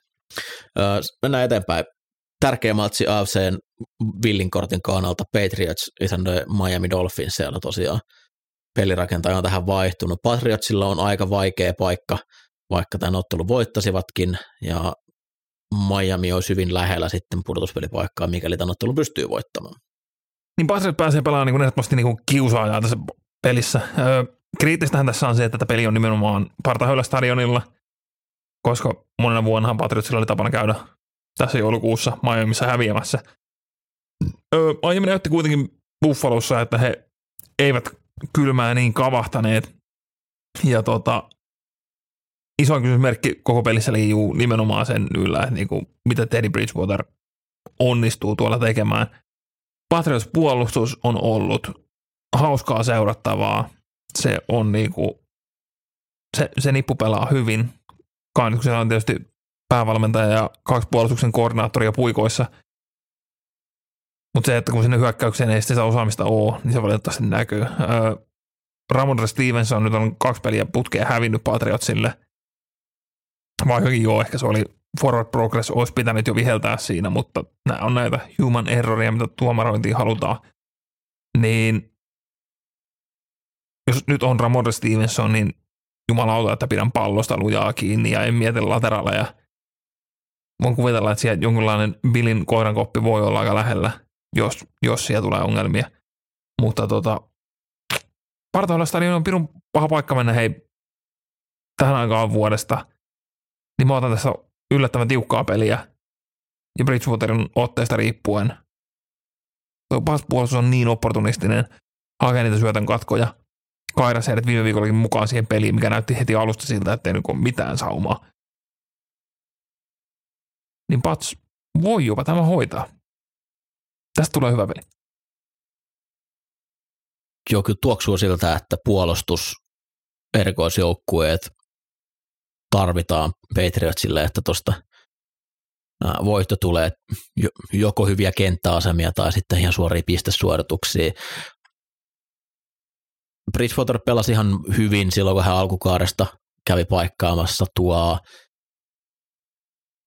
tosiaan nyt pitkä, pitkä laukeus, tuo itärannikon keli myös, mikä, mikä se tulee viikonloppuna olemaan, että nyt on ollut niin hurjia pakkasia, että ää, kaikki tämmöinenkin voi, voitaisiin vaikuttaa, mutta tämä on kyllä hyvin vaikeasti ennakoitavissa nyt, kun tuo, tuo, tuo sieltä Miamilta puuttuu, mutta kokonaisuudessa Miami parempi joukkue näistä on. Uh, Giants isännoi Coltsi, Colts on tällä hetkellä liian huono joukkue. Giantsilla on se tilanne, että he menee pudotuspeleihin, mahdollisesti vaikka häviäisivät nämä kaksi viimeistä ottelua, on aika, aika vahvoilla tuossa, Mutta kunhan... sä näet Nick Foles. ei, Nick, Nick Foles.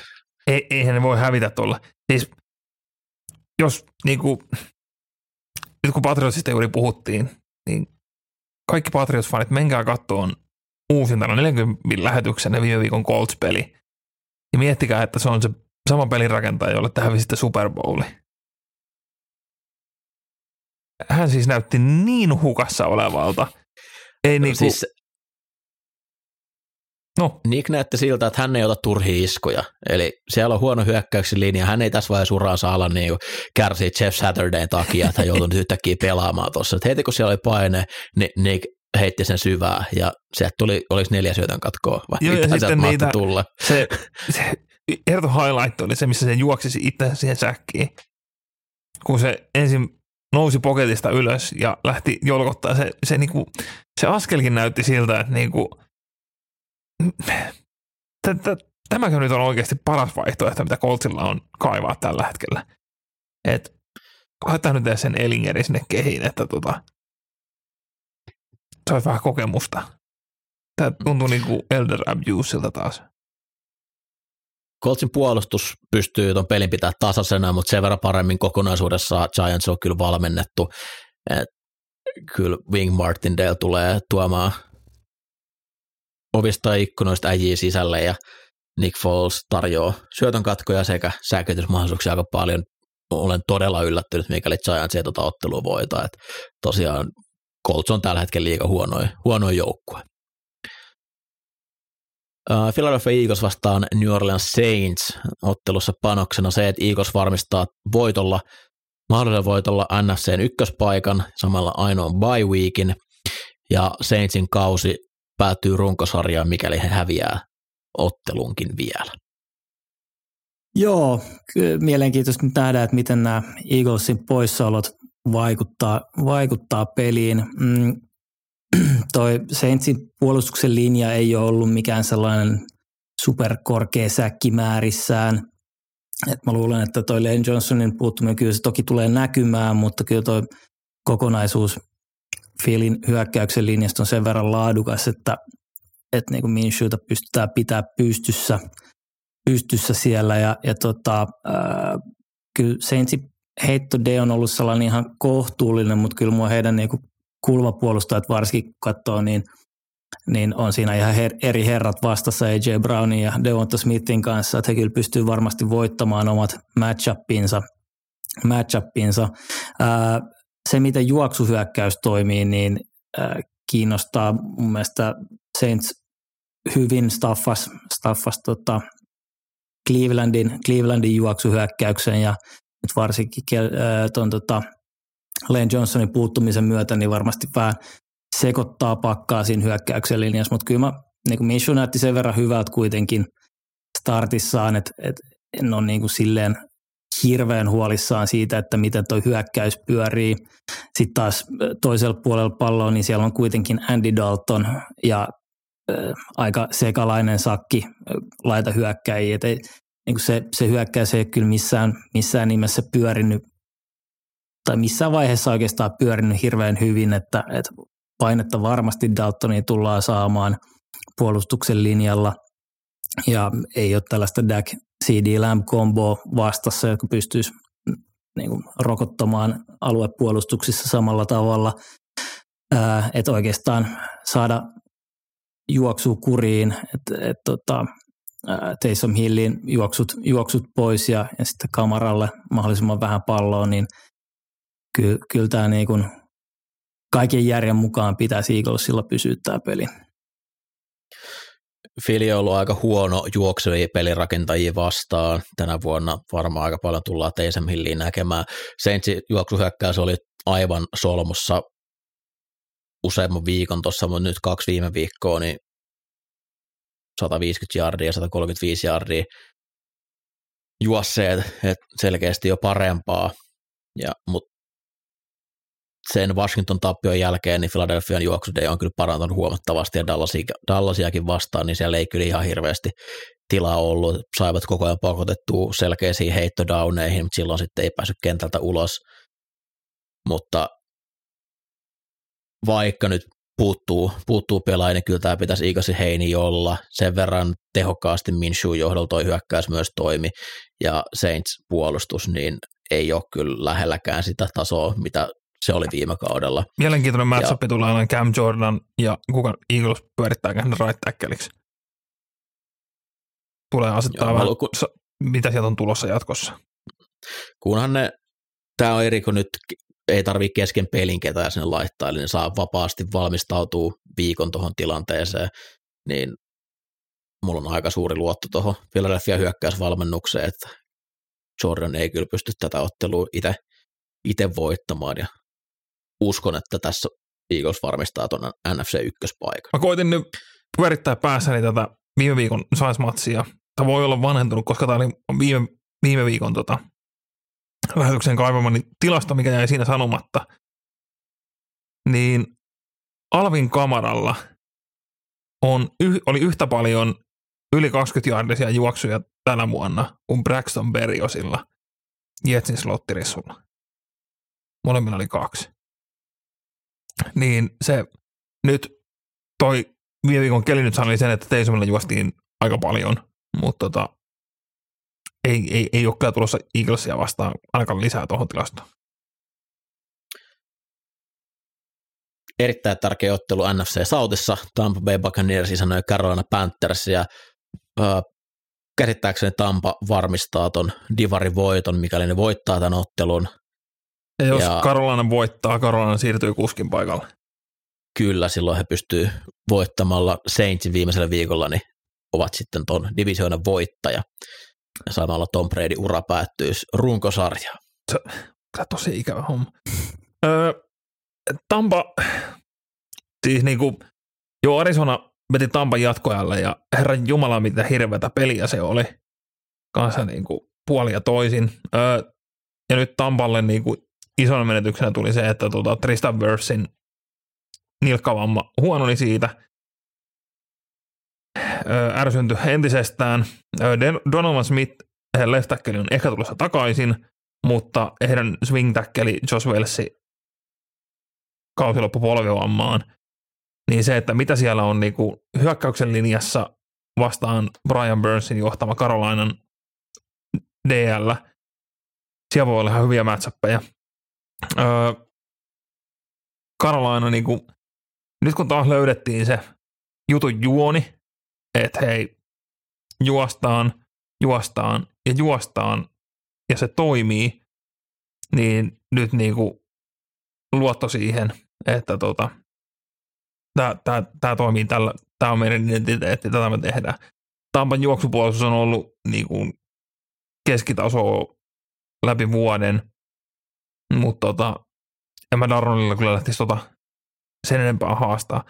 Että tota, tämä peli tulee ratkeen siihen, että miten, miten ö, Karolainan juoksu usko riittää ja paljonko he pystyvät sitä rummuttaa.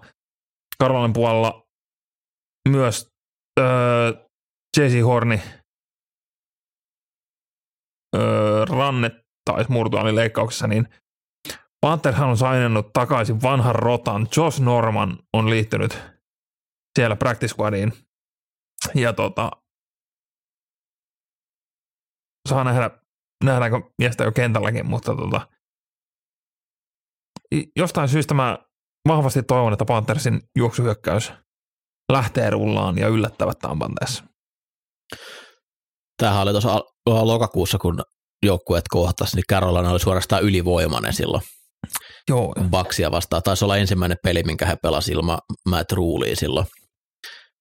ja kyllä Steve Wilkes myrkyn keittää ja se, miten, miltä tuo Tampa hyökkäyskin nyt on näyttänyt hei, viimeisen kuukauden ajalla, niin mun on vaikea nähdä, että tästä niinku ihan hirveätä pisteilottelua saadaan mitenkään aikaan.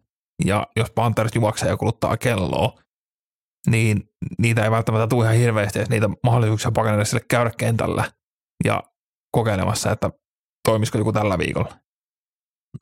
Hyökkäyksen linjatilanne huolettaa kyllä, että taas, taas hajosi pelaajia. Ryan Jensen on nyt aktivoitu, että pystyy alkaa harjoittelemaan. En tiedä, pystyykö vielä pelaamaan tässä ottelussa, mutta kyllä Burns tulee noita täkkeleet vastaan olla aika, aika vaarallinen.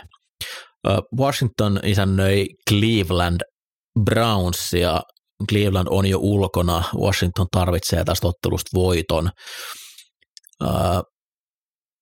Aika tasainen ottelu, kumpikin niin kuin tilastojen valossa hyökkäyspuolustustaistelu niin on, on kohtuu tasasta. Toki tässä nyt hämää se, että Clevelandin hyökkäys oli alkukaudesta erittäin hyvä.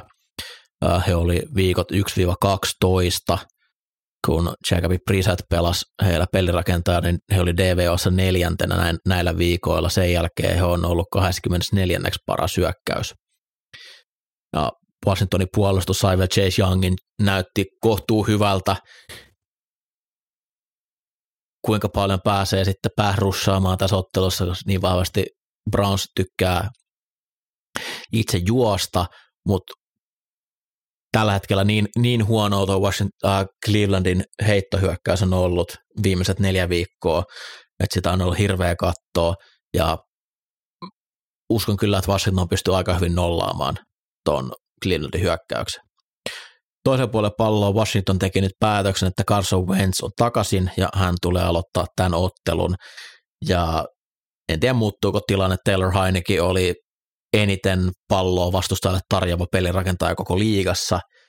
Cleveland ei ole sitä hirveästi halunnut ottaa, vaikka sitä on siellä tyrkytettykin, ja nyt tulee motivoitunut Wentz mahdollisesti sitten pelaamaan tuota puolustusta vastaan. Tämä on aika roska, roskataistelu, että Washingtonin hyökkäys on huono, Clevelandin puolustus on huono. Tällä hetkellä Washingtonin puolustus on paras yksikkö, mitä tasoittelussa kentällä on, ja uskon kyllä, että Washington tästä myös pystyy voiton ottamaan. Washingtonin QB-tilanne on vähintäänkin mielenkiintoinen. Öö, viime viikolla Heineken ei pelannut huonointa peliään, mutta turnoveritten takia Vents nyt luodaan kaikki usko Ventsiin sen jälkeen, kun miestä ei päästy kentälle. Ja tuollainen keskellä niin kuin playoff-kisaa, miten käy, niin tuntuu, tuntuu jotenkin epäloogiselta ratkaisulta tässä kohtaa ilmoittaa Ventsille, että meillä on täysluotto suhun vie meidän playoffeihin. Sitten mennään Las Vegasiin. Siellä San Francisco 49ers saapuu vieraaksi. Tämä on kohtuu merkityksetön ottelu. Raiders on just se just elossa, mutta vaatisi aikamoisia ihmeitä, että he jatkoon menisi, ja Niners on joko kakkonen, kolmonen tai nelonen tuossa NFCssä riippuen vähän, ö, kakkonen tai kolmonen anteeksi NFCssä riippuen pystyvätkö saavuttaa sotan, mutta sen ainoa ero on, että saako pelata divisional kierroksen kotona vai ei. Tässä, Julle. joo, Tö, on toi kyllä aika surullinen jengi toi Vegas, Vegas että tota, en, en oota, että saa hirveästi hyökkäyksessä aikaan, aikaan tota Ninersin puolustusta vastaan. Ja niin kuin Kare heiko, heikompiakaan vastustajia saa, niin kuin, se on sellaista ailahtelevaa mäkeä, että välillä löytyy Adamsia, välillä ei. Että se tässä nyt on oikeastaan isoin, iso juttu, että saadaanko, saadaanko tästä matsista yhteys löytymään ja, ja Devante Adamsille isot statsit aikaa. En tiedä, riittääkö kuitenkaan, koska toi Vegasin puolustus on äärettömän huono unitti ja, ja niin kuin tässä ollaan puhuttu, niin, niin tota Niners pystyy hyökkäämään ihan mielettömän monella tavalla, tavalla ja ää, varmasti pystyy juokseen heistä yli, yli ihan ihan menneen tulle, mutta just, että löytyy vielä Kitleä ja Ajukki siihen, siihen lisäksi, niin, niin tota, äh, vähän, vähän tuntuu nyt siltä, että tämä on Vegasin, Vegasin moti mennyt ja, ja tota, Niners pyyhkii. Fantasijoukkueeni kiittäisi, jos Kitleä käytettäisiin paljon. Öö, Ninersista viime viikosta nostettava mahtava tilasto Next Gen Statsin mukaan. Brock Birdista tuli neljäs pelaaja öö, Ninersissa, joka on heittänyt yli 30-jaardisen TDn vuoden 2020 jälkeen, tai vuoden 2020 alusta lähtien. Muut kolme, jotka ovat tehneet sen, ovat Trey Lance, CJ Beathard ja Christian McCaffrey. Karoppolo on ollut kuitenkin starteri suurimman osan tästä ajasta, eikä yhtään 30 air yardista TD-heittoa ollut sen aikaan. Kama Jimmer. Uhuh, aika tästä. Mutta tähän peliin myös se, nähdäänkö mahdollisesti jo viimeinen Derek Carrin rider-startti? Hmm. Siellä on vähän alettu petaamaan hmm. sitä jo. Siellä on ensi aika nopeasti pitää kauden jälkeen tehdä päätöksiä. Joo, ja siellä ei, Josh McDaniels ilmoitti, että ei tota, tehdään mikä on joukkueen kannalta oikein, kun siellä Jared Stidham polttelee penkillä. Ja tosiaan tosi iso, oliko se 40 miljoonan hitti, mikä sieltä tulee sitten. Niin, niin, niin. Ja etenkin jos, jos mies on loukkaantuneena, niin se tulee injurikarantiina, niin voi olla, että siellä Stidhami nähdään viikon päästä. Seattle Seahawks isännöi New York Jetsiin molemmille käytännössä pakkovoiton paikka. Vaikeeta on kummallakin päästä jatkoon, mutta tappion myötä mahdollisuudet menee. Joo, Jetsin polku playoffeihin on tällä hetkellä se, että he tarvitsevat voittaa Seattle Seattle ja Miami molemmat vieraissa. Öö, ja sen lisäksi Patriotsin pitäisi hävitä toinen peleistään. Nyt jos he saa vastaansa Bridgewaterin johtaman Miamin, siinä on mahdollisuus heille voittaa. Mutta viime viikolla Patriot menee Buffaloon vastaan, mikä Buffalon taistelussa vielä seedingistä, niin siinä voi olla, voi olla ihan saumaa, että tota, mutta sitten pitää vaan itse hoitaa nämä voitot alta pois. Öö, Seattlen, Seattlen nuolihan nyt on osoittanut jonkin verran alaspäin tässä, että tota, Geno Smithin mahtava alkukausi on, on vuoden edetessä niin kuin tasaisesti koko ajan heikentynyt. Öö, kun taas Jets nyt tulee saamaan Mike Whitein takaisin. Siellä puolustuksella on ihan sairas meininki päällä. Ja Seattlen puolustus ei, ei ole, on vaikea nimetä niin kuin hyvää, hyvää osa-aluetta sieltä, niin taitaa Seattlella nousta tiepystyyn tässä kohtaa ja Jets jatkaa playoff hanttia.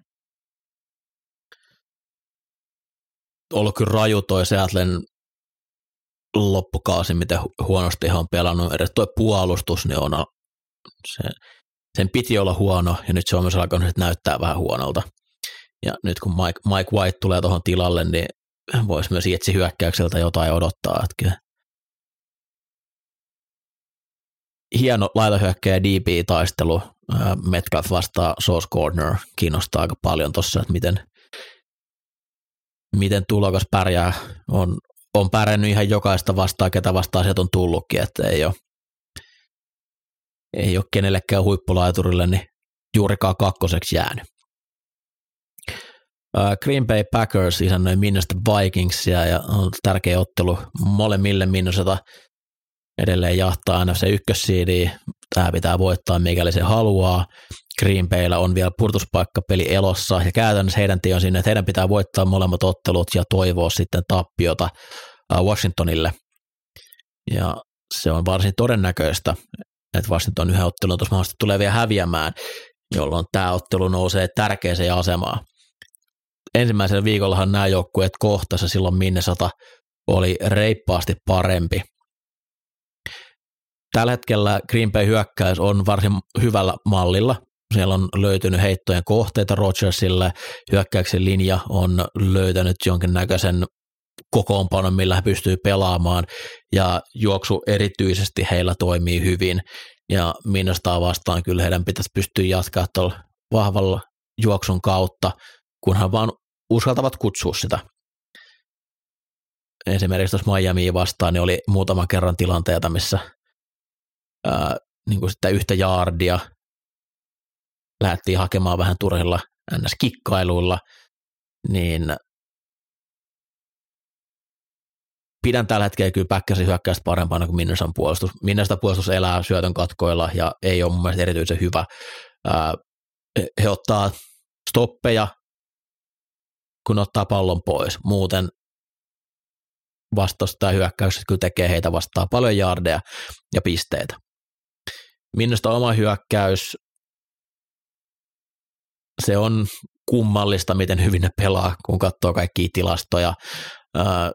Ne ei tee mitään erityisen hyvin, mutta siellä on Justin Jefferson, ja Jefferson oli täysin pitelemätön tuossa kauden ekasottelussa. Silloin minusta valmennus myös skeemasi Päkkäsin puolustuksen aivan hajalle, eli siellä tehtiin asioita, millä rikottiin heidän säännöt, ja Jefferson juoksi lä- lähinnä slotista joko ää, li- puolustuksen linjamiehiä vastaan, kun oli emptissä, tai sitten juoksi vaan muodostelman poikki syvälle tyhjään tilaan, mikä oli jäänyt sitten linebackerilta peittämättä. Siihen pitää tulla paljon parempi gameplay nyt Packers-puolustukselta. En kyllä luota siihen juuri ollenkaan. Toi Miami-ottelu, miten ne siinä sai ne pallonriistot, niin johtui ilmeisesti nyt siitä, että tuolla oli aivotärähdys ja en, en, en kyllä luota muuta tuohon Packers-puolustukseen millään tasolla. Ja tämä on Minnesotan kausi. Ja jotenkin ne tulee tämänkin ottelu taas voittamaan. pisteellä tai kahdella tai kolmella, mutta jotenkin ottelun lopussa niin he voittaa ottelu. ensimmäistä kertaa SoFi Stadionilla pelataan Los Angelesin paikallisottelu Chargers vastaan Rams, ja ottelullahan ei ole käytännössä mitään panosta. Rams on ulkona, Chargers varmisti pudotuspelipaikan, voi toki heidän niin tämä sijoitus vielä muuttaa, että onko viides, kuudes vai seitsemäs, mutta ää, juurikaan panosta ottelussa ei ole. Niin, saa nähdä, että ketä, ketä tota kentälle tuodaan, mutta jos oletuksena on, että aloittavat pelaajat siellä kentällä on, niin, niin tota, matchappeja, mitä ehkä ootan tässä, niin Jalen Ramsey vastaan, vastaan tota Mike Williams, isokokoisten pelaajien matchup, ja, ja tota, äh, kyllähän se pirteempi, pirteempi Rams oli jo viime viikolla, että siellä, siellä puolustus pystyi tekemään isoja pelejä, ottaa paljon syötön katkoja. Ää, toki vastasi Russell Wilson, mutta että heittää ihan varmasti tässä Chargers ää, tulee pyörittämään, että juoksupeli on ollut, ollut aika ankeeta. Sitten taas toisella puolella palloa, niin en ehkä ottaisi, mun mielestä Chargersin heittode on ollut kyllä selkeästi parempi tässä niin kuin puolen kauden jälkeen, jälkeen, niin tuskin Baker Mayfield showta tullaan sama, samalla tavalla näkemään, mutta että tuossa on – Tuossa on toi Chargersin juoksupuolustus, joka, joka heikkoutena on tuossa ja, ja tota, Rams hyvin, hyvin maata pitkin myös pyöritti palloa eteenpäin viime viikolla, että Chargers totutusti pelaa tiukkoja pelejä, niin eiköhän tästäkin jonkinnäköinen thrilleri saada. Heidän D on kyllä parantunut tässä kauden, kauden myötä. Toki on ollut aika huono joukkoja nyt vastassa, että ehkä tuo Colts ei anna ihan hirveätä kuvaa siitä, miten, mitä hyvä se D oikeasti on, mutta siellä Joy, Joy Bosa on tulos takaisin, tuskin pelaa tasaottelussa, mutta viimeistään purtuspeleissä varmasti jo kentällä. Sitten AFC Norttiin siellä vanhat viholliset Pittsburgh vastaa Baltimore. Baltimore yrittää roikkua Bengalsin perässä. He tarvitsevat taas voiton, jotta voisivat vielä viimeisellä kierroksella sitten kamppailla, kamppailla Divarin voitosta.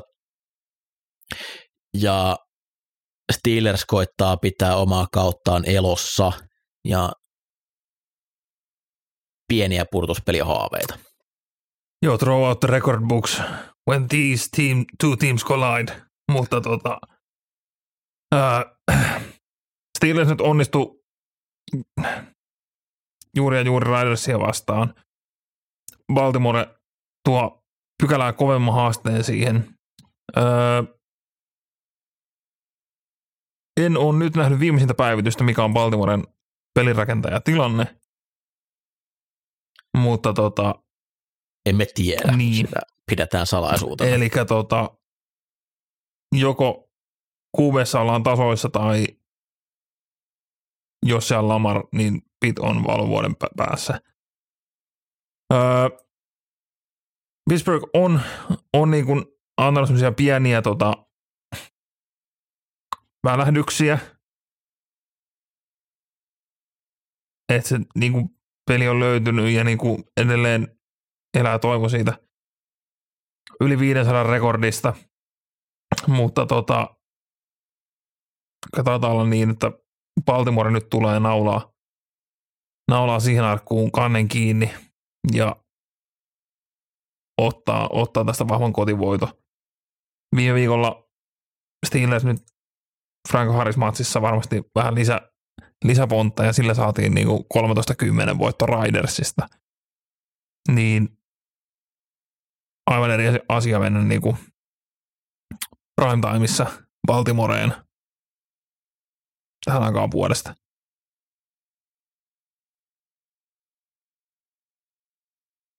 Kyllä Steelersillä on mahdollisuuksia. Jotenkin tuntuu, että Lamar ei vielä olisi pelikuntoinen – mutta tosiaan se, se aika paljon tulee keikauttamaan tätä, että Lamarilla Baltimoren tämä pitäisi hoitaa, mutta muuten tulee tiukka peli. Ää, vähän pelottaa, miten piket selvii tuota puolustusta vastaan ilman pallon menetyksiä. Mutta tosiaan, kun ei tiedetä, että pelaako Jackson vai ei, niin se se tekee tästä vaikeaa. Sitten vielä kierros päättyy melkoiseen helmeen Monday Night Footballissa kohtaa Cincinnati Bengals ja Buffalo Bills. Ö, hyvinkin todennäköistä, että nämä joukkueet kohtaa pudotuspeleissä. Tällä hetkellä Buffalo on kiinni ykköspaikassa AFCssa ja hallitsee oman kohtalonsa, eli voittamalla molemmat ottelunsa, niin he on ykkösiä. Sinsi voi nousta kakkoseksi, tai voi nousta ykköseksikin, mutta heidän pitäisi ohittaa myös, pystyä ohittamaan myös Chiefs vielä, joten se on hieman vaikeampi tehtävä. Tällä hetkellä mä pidän näistä Cincinnati parempana joukkueena. Buffalon puolustus niin ei ole niin hyvä kuin mielestäni mitä heidän tilastot antaa myöden. Ja mitä lyhyempää otantaa katsotaan, niin Sinsi on menossa eteenpäin, ylöspäin ja Buffalo alaspäin. Sinsi hyökkäys on ollut oikeastaan liikan paras ihan viimeiset kuusi viikkoa, kun otetaan vaan otan, otannaksi. Ja mua vähän huolettaa, että miten Buffalon DB pystyy matchaamaan T. Higgins ja Jamar Chasea, Chasea kohtaan. Se, mikä taas tekee nyt mielenkiintoisen, että Lyle Collins, Bengalsin oikea täkkeli, loukkasi polvensa loppukauden sivussa, ja kaikkien suosikki Adeniji tuli tilalle tuossa Patriotsia vastaan, selvisi yllättävän kuivin jaloin, mutta auttoi myös se, että Burrow pääsi pallosta eroon niin nopeasti. Siis niin, niin kuin sitä tässä on kauden Mm, etenkin viime viikkoina, niin miten hienosti toisin sillä niin OL niin kuin alkukauden vaikeuksien jälkeen on löytänyt sen toiminnan, mikä toimii, miten tehdään, kaikki ne niin kuin kutsut, mitä hän linjassa tähän, mitä se kaveri pelaa, minkäkin jutun, niin se, että nyt Collins, Collinsin polvi käytännössä räjähti täysin palasiksi tässä kohtaa, on, on todella iso harmi.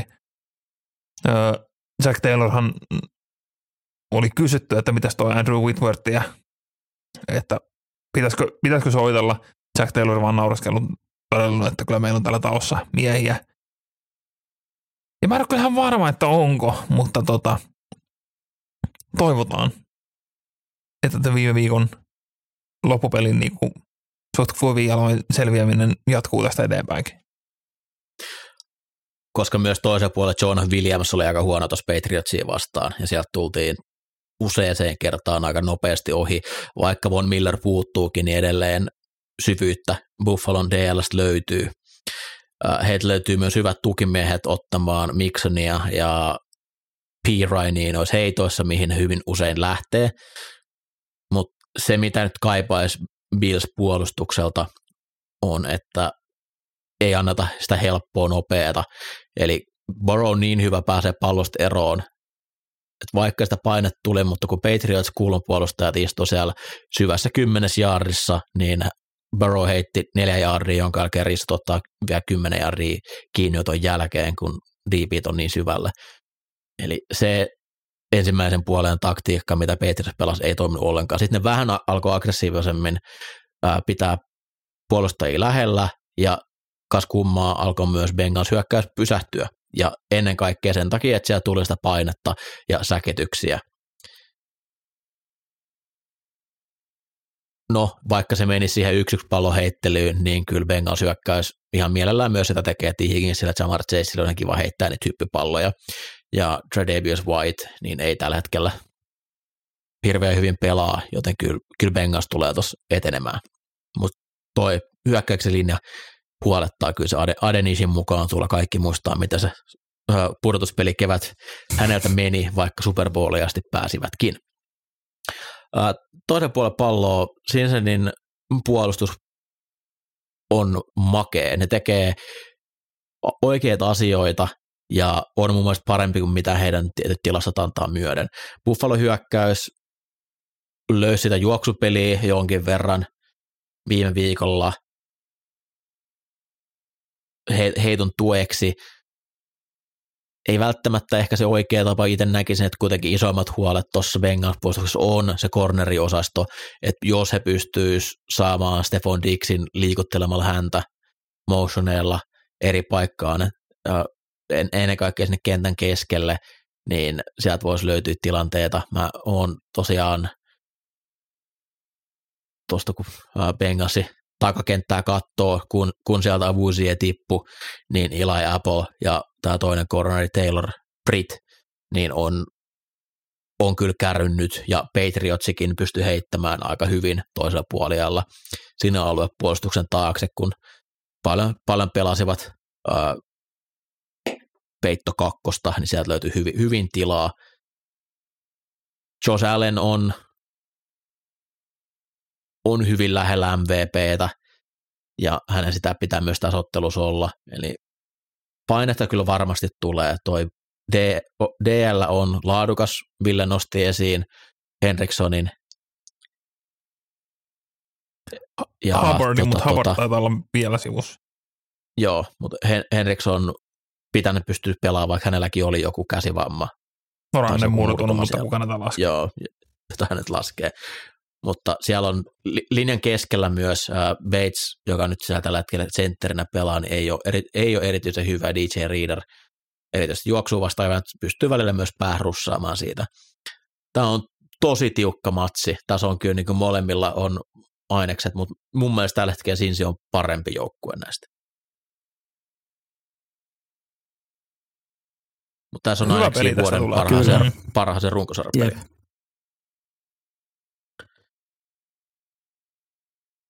Sellaista. Onko teillä vielä jotain sanottavaa tähän lähetykseen?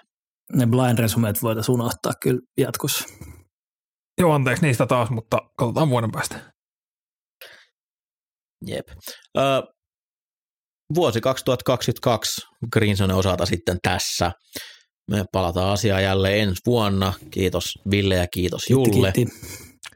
Kiitti Ja kiitos rakkaat kuulijat, oikein rauhallisia, rauhallisia uuden vuoden juhlia kaikille ja edelleen muistutetaan, että raketit on syytä jättää sinne kauppaan, niistä ei ole mitään hyötyä kenellekään, laittakaa rahat johonkin muuhun, Säästä, säästäkää ja ajatelkaa eläimiä ja heidän, heidän korvia ja mielen rauhaa. Oikein mukavaa viikon jatkoa, hyvää vuodenvaihdetta. Moi moi! Moro! Morjes!